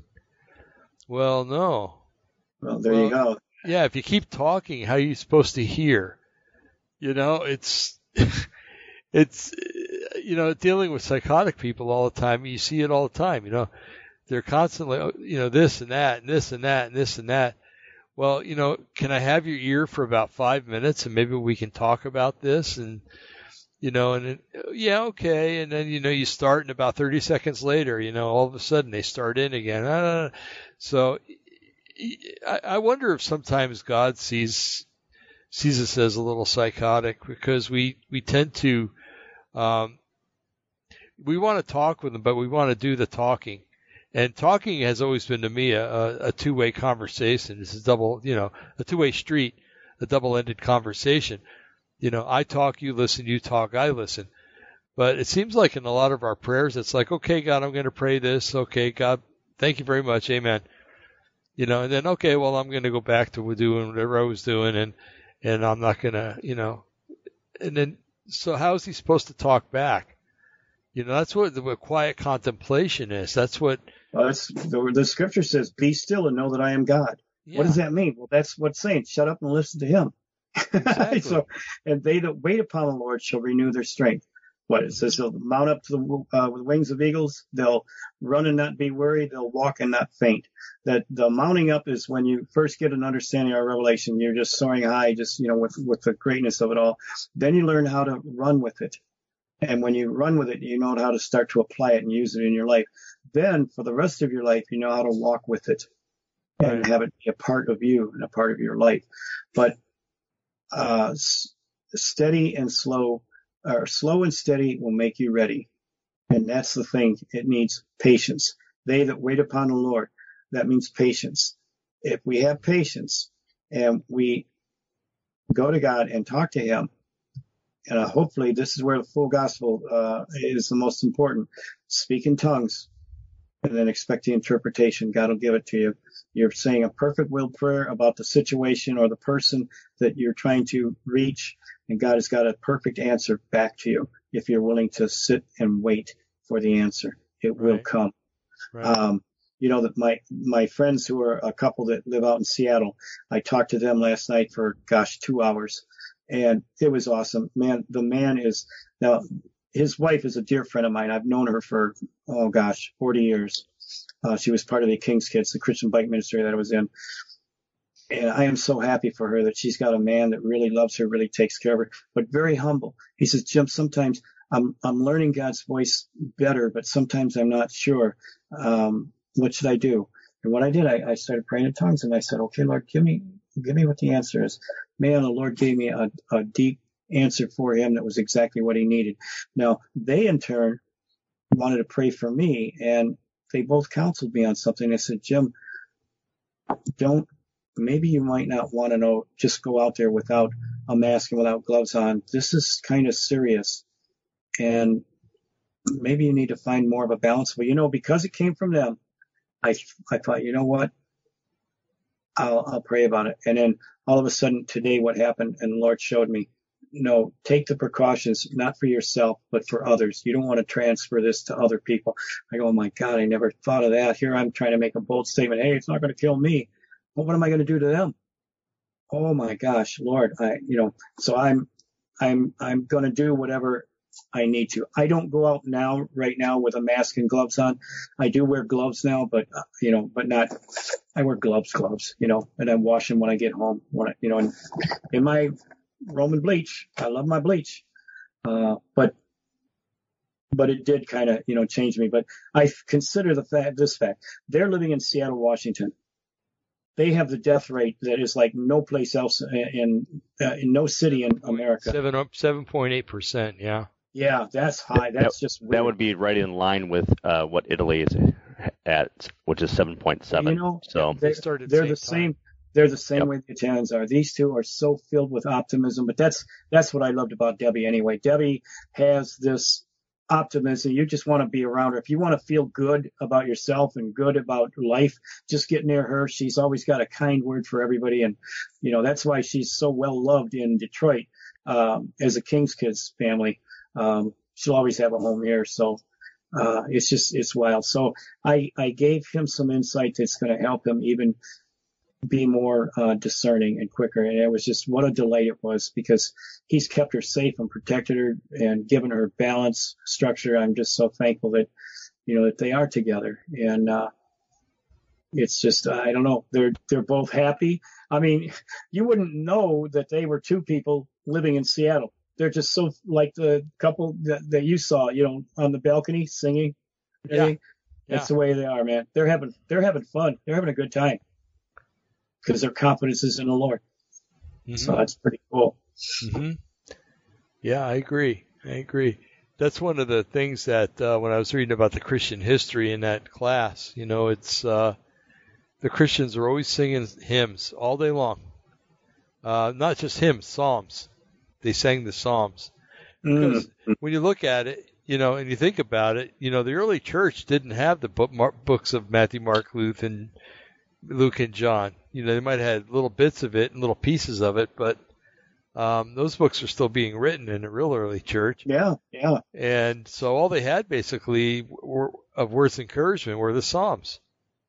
And so they sang them day and night. And, uh, and that's, that's one of the things that used to, cause, you know, despite what you hear about Rome and persecution, Rome really tolerated, well, we have to differentiate between the Jews of Jerusalem and, and the, the Romans because the, the Romans saw the, the Christians as just another Jewish sect, so they didn't really bother with them, um, persecution wise, because the Jews were kind of favored among the Romans, although they were hated at the same time. It's hard, hard to explain, but, um, the Christians were seen as a new religion and, uh, new religions, any religion that came after Rome was established was not respected.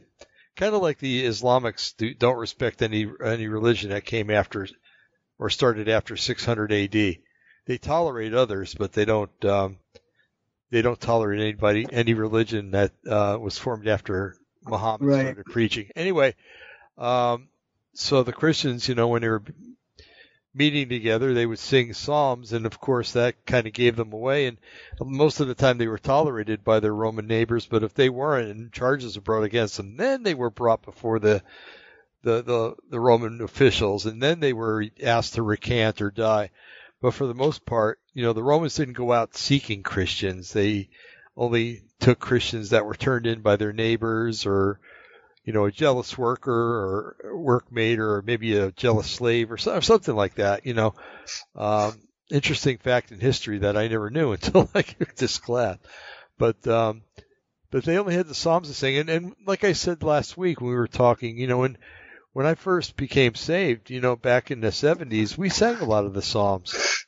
You know, I mean, there was a psalm, As the Deer Pants for the Water. That was a psalm. Um, Mhm. A lot of David's psalms were turned into songs, and we sang them. You know, and, and I've I've watched the evolution of what's what what Christian singing is nowadays, and it's it's not what what you did for me, Lord. It's what I'm doing for you. And frankly, it kind of turns my stomach. And Yeah. when I'm in a church that sings those songs, I won't. It will not sing those songs. You know, some of them are you know, they are basically narcissistic. Like I'm I'm sacrificing my praises to you, and it's like, come on, man. Yeah. You know, that's just so narcissistic. You know, it's Yeah. just, and I know the intention wasn't to be that way, but it just is part of a an erosion away of the the me generation. You know, selfies and Yeah. and all that rest of that stuff. and It's, uh, ignorance too, because you, you got to realize, you know, I, I I'm guilty. I have to admit, I'm guilty because when I listened to rock and roll, I didn't care what the words were. I liked the music, you know, Right. the, the instruments, stuff like that, and I just sang whatever words I thought they were singing. so I'm just as guilty, you know. Um, uh, I'm I'm trying to think of a. Uh, an instance and I can't right now, but In-A-Gadda-Da-Vida, we all loved In-A-Gadda-Da-Vida. I mean, we didn't yeah, know what the heck they were saying. We didn't care what they were saying. It was a really cool beat. Yeah, it was. And Yeah. and I think a lot of Christians do that nowadays because they think, hey, everybody else is doing it, I'll do it. But you know, if your neighbor is over fornicating, are you going to do that too? Um, but uh, I know that what- oh, there was one song, you know, and, and then part of the chorus is, "And all I do, I worship you." You know, and all I do, I worship you. And I'm thinking to myself, I can't sing that because I can't claim that. You know, there's a lot of times when I'm, you know, I don't do things that are worshipful towards him. You know, getting mad at my car when I'm driving home, that's that's probably one of the biggest ones right there. You know, Driving I'm- I'm- behind somebody that stops at a roundabout. Yeah. Oh, oh, that will set me. Yeah, and that's You not know, worshiping God. I'm sorry. no, it really isn't. so, uh, whenever they sing that song, I'm like, I can't sing that. Now I'll, I'll be a hypocrite if I sing that. You know, I could sing in all I do. I hope I worship you. no, know. there, there. Well, sing it that way. That's what I usually. I'll modify it. yeah, That's a good modification. And all I do, I hope I worship you. I like that. I think that's what I'll. Yeah. yeah. And what was that one? Um, uh, oh, um, oh, Amer- oh, God bless America, please. you yeah. Wow. so anyway, yeah, but um, yeah, I've I've learned as I've gotten older that words are very powerful. We were kind of getting back to the speaking thing and the sound, but words are very powerful, and you can speak things um, that you you can speak untruths without even knowing you're doing it, you know, and and uh, you can. Uh, I always got a kick out of. Uh, uh, was it? Uh, there used to be a saying: "Men, women gossip, men share." You know, and uh, you, you'd be sitting in church and somebody would walk up to you, and they'd say, "Oh well," they wouldn't just say, "You need to pray for so and so," and I don't want to tell you why, but they need prayer. It would always be, "Oh, you need to pray for so and so because he's cheating on his wife," and you know, and and and she just found out about it, and now the whole family's falling apart and everything. And it's sometimes it's good to know specifics, but you know, God knows specific, the specifics too. You know, Right. Right. and so there's nothing wrong with go, going home and saying, Lord, I understand there's something going on in that family, and I just pray that you would straighten it out, that you would talk to all the people that are there in, in that family, and that, you know, you know all their hearts, and that you would you would heal hearts, and that you would heal minds, and everything else, and without having to know all the nuances, because sometimes I, you know, it, it just came across as gossip, you know, and I, I, I Yeah. can do without that, you know, I, I really can, and I, I don't need to be finding out things about people. I, I gotta admit it's fun every once in a while, but I think, and I think that's what got them mad when I was teaching Sunday school, because I was doing such an effective job, and I'm not bragging. I just, I, I was just doing what I was supposed to do. Um, I don't know if you've ever taught Sunday school, but what they do is they hand you this packet, and it's from this company. Uh, well, when I was doing it, it was Assembly of God, so it was the Assembly of God, and and it was this course that you were supposed to follow, and and I remembered it from when I was a kid, and I, I went to Sunday school in uh, in uh, um, Episcopal church, and it was boring as all get out, you know. And I Sunday school is not supposed to be boring. I mean, it's not supposed to be a party either, but they're supposed to learn. And I had fifth and sixth graders, so they were right on the edge of um, attaining knowledge or wanting to attain knowledge, and and so I'd say, you know what? I'd say they want me to teach you this stuff, but I'm going to put it right here. We're just going to get right into the Bible and talk about things, and I want you to tell me what you think about it, okay? So we, we were really getting, and we were having some of the most fantastic Bible studies in, in Sunday school class. The kids are walking out thanking me and everything else. And, but after a while, it was like, can we pray? And I'd say, yeah. And, you know, little Johnny, uh, I always use that name, okay? So, uh, little Johnny would say, well, would you guys pray for me because my parents are fighting and my dad's talking about getting a divorce? Well, you know, those are things we didn't need to know, but we prayed anyway. And, um, you know, little Sally would say, you know, uh, well, mommy, uh, daddy's mad at mommy because mommy's got a girlfriend, you know, and I'm not just talking about a friend she hangs out with. Well, anyway, so we pray about that. You know, we know we never talked about things outside of Sunday school or anything else. But all of a sudden, uh, you know, it went from "Hey, you're doing a great job" to "Hey, we're going to remove you from this position for a little while. Just, just go out and sit in the congregation for a little while." Even though I had parents coming up to me telling me, "Oh, you're doing such a great job. The kids are raving about you and everything else," but I was, it, politics got into it, and I was learning stuff that I wasn't supposed to learn.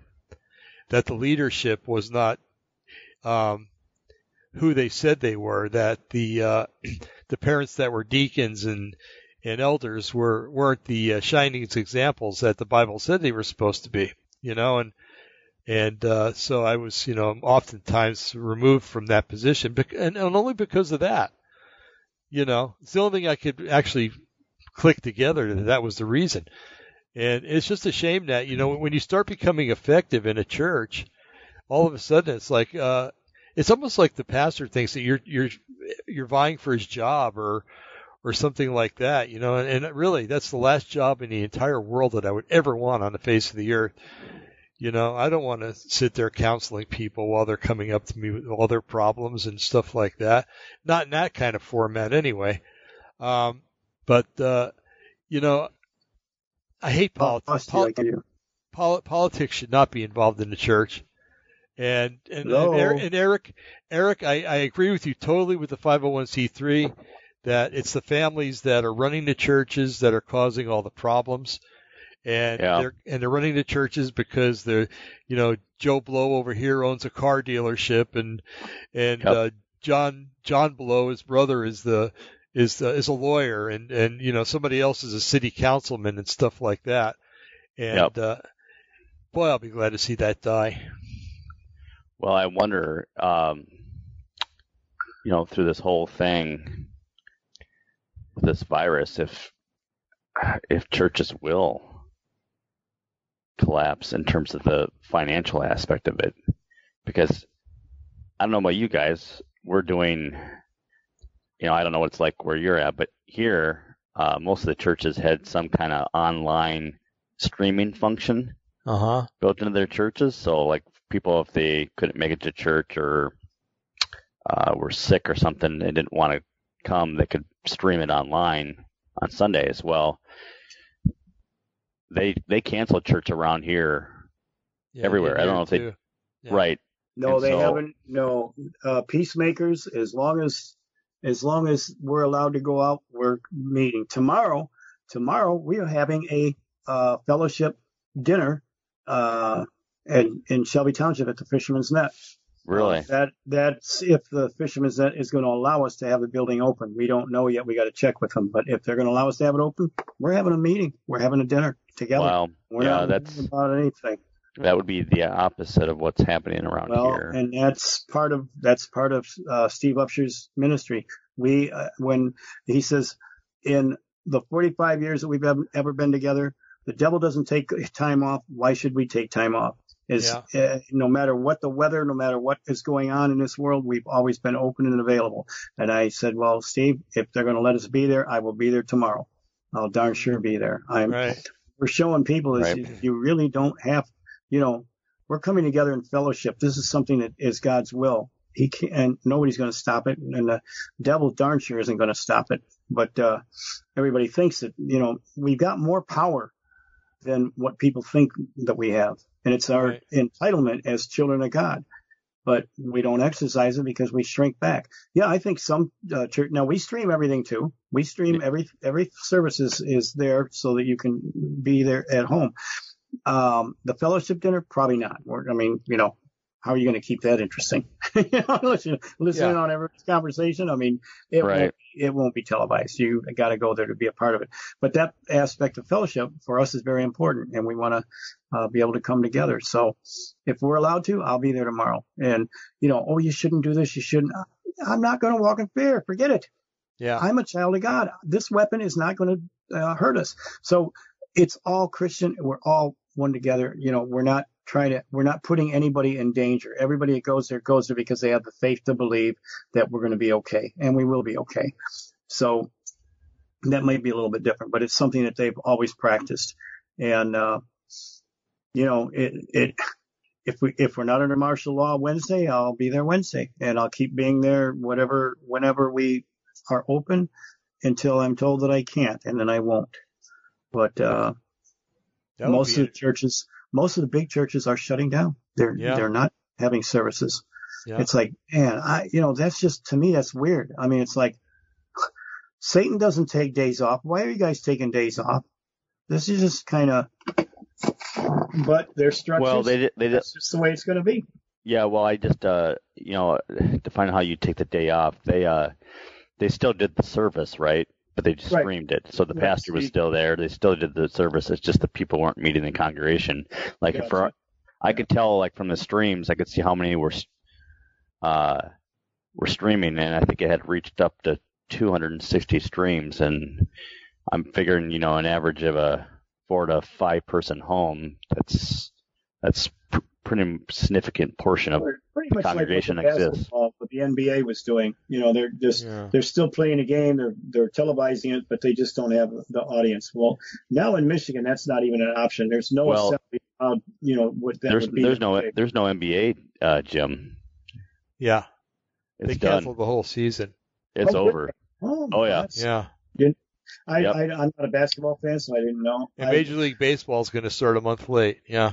Well, the thing Uh, about me, they they started uh, XFL football, and it's not. I can't even find out what happened to it. Did they fold, go under, or did they quit, do the same thing? You know, just um, I got no information on them at all.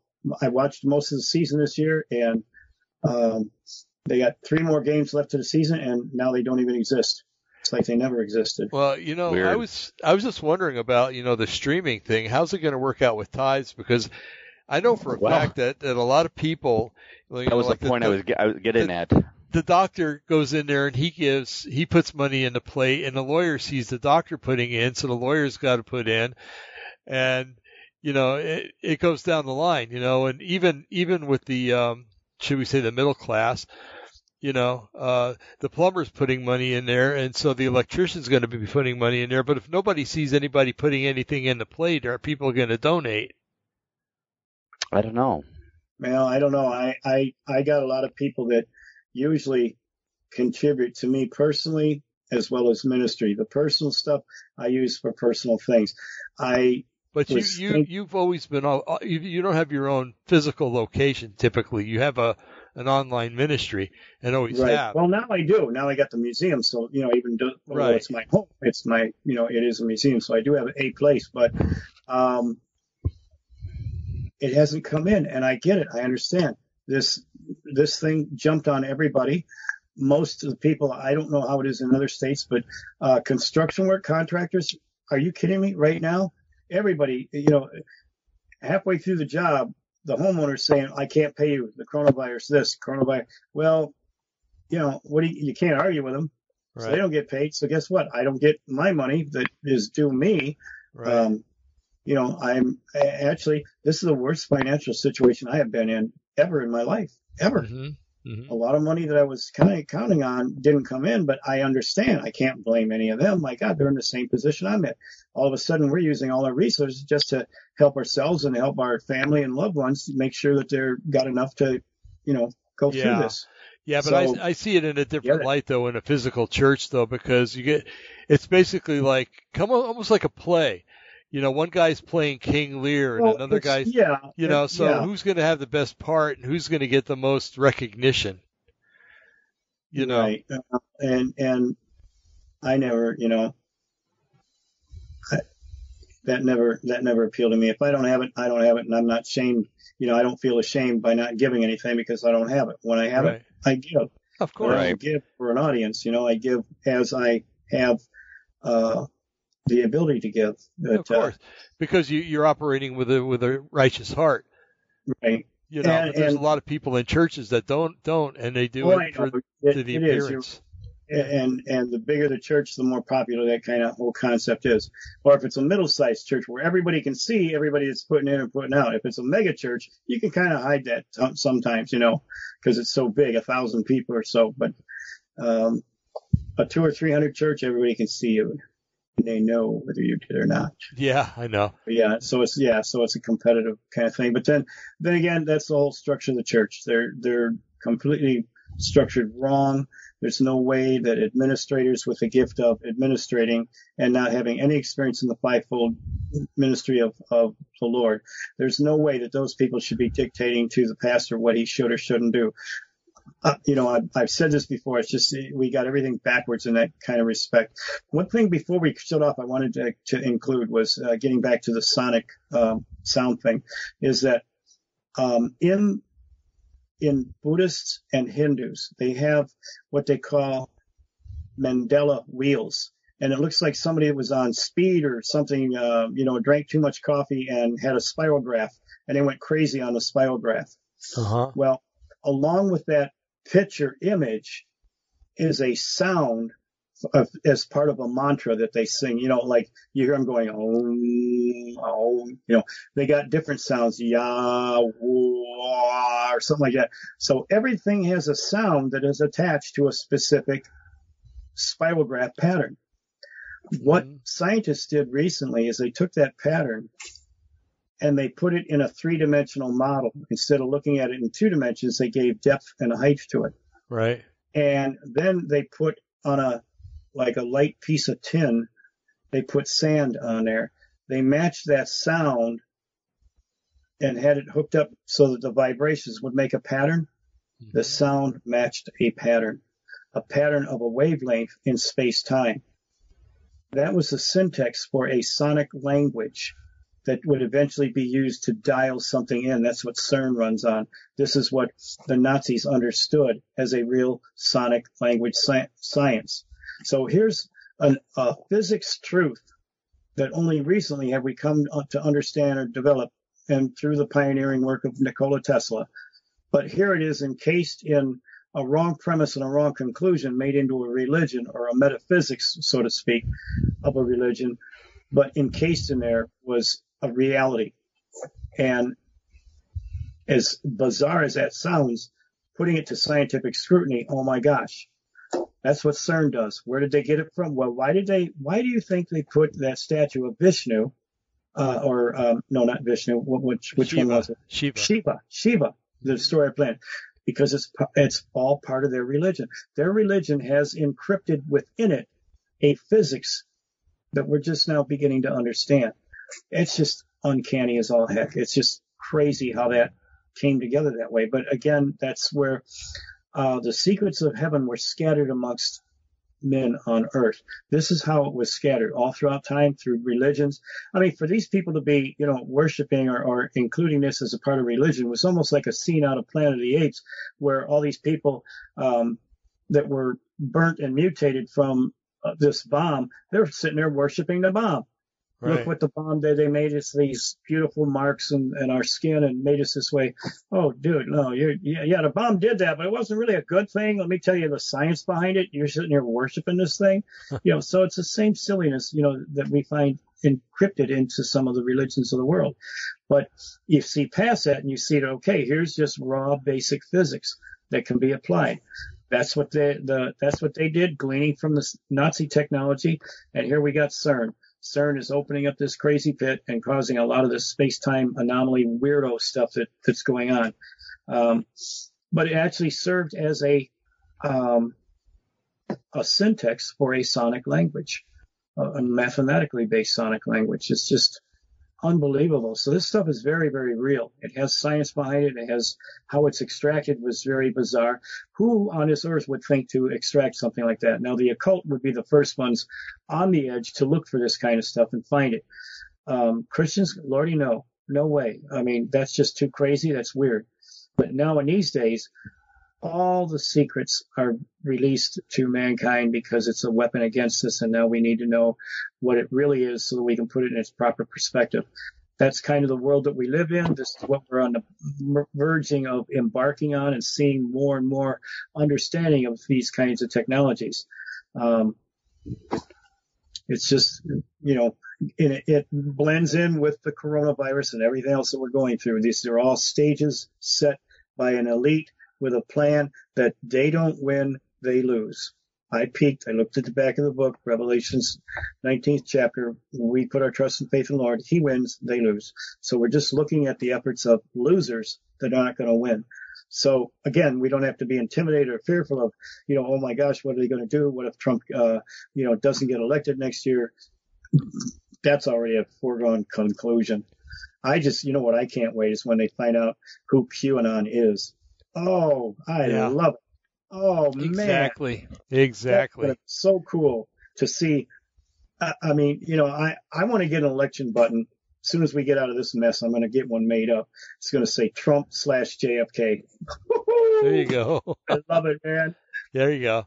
Hey, you know, um, the Bible says the Bible says that God looks down at the plans you know, of man uh, that are trying to usurp Him, and He mocks them. What an ultimate mockery that would be.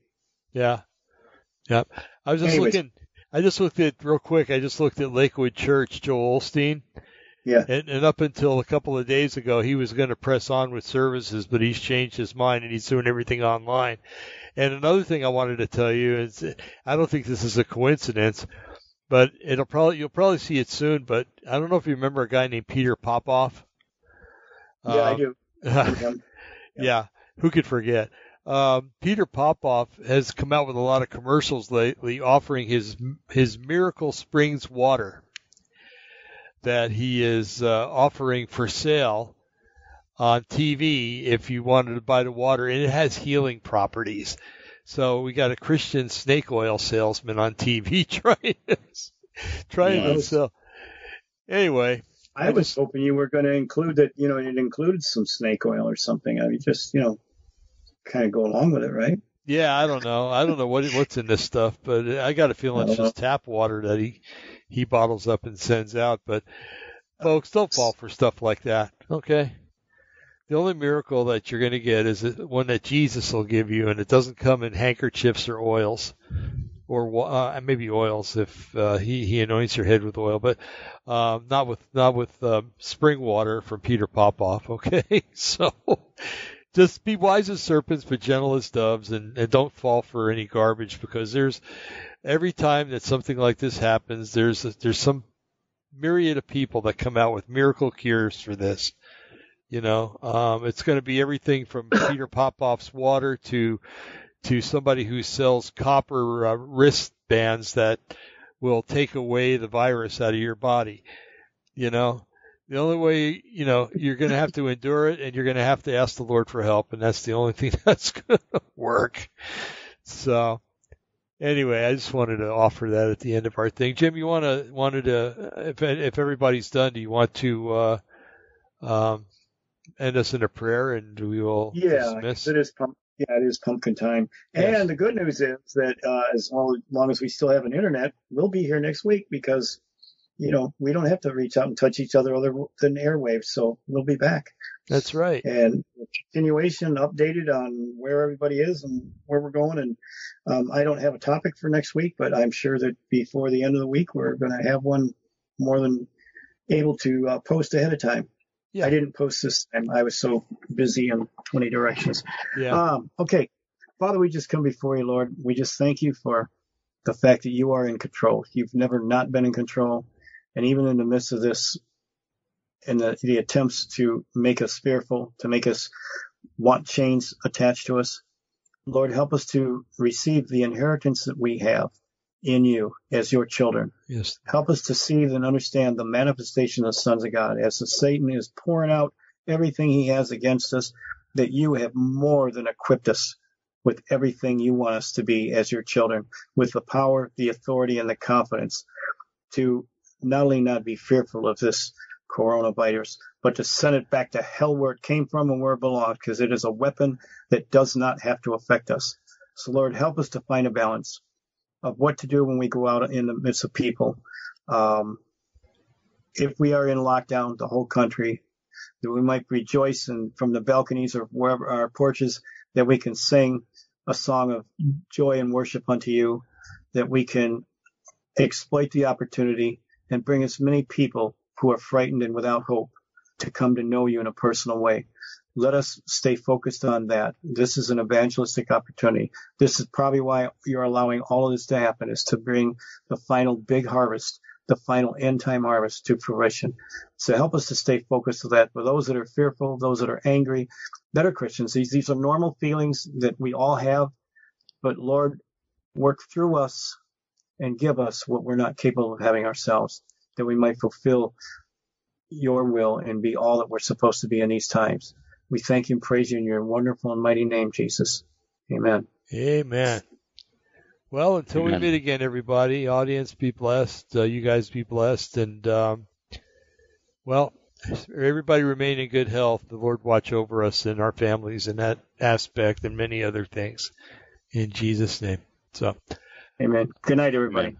good Good night, night. y'all. God bless. Good night. God bless. bless.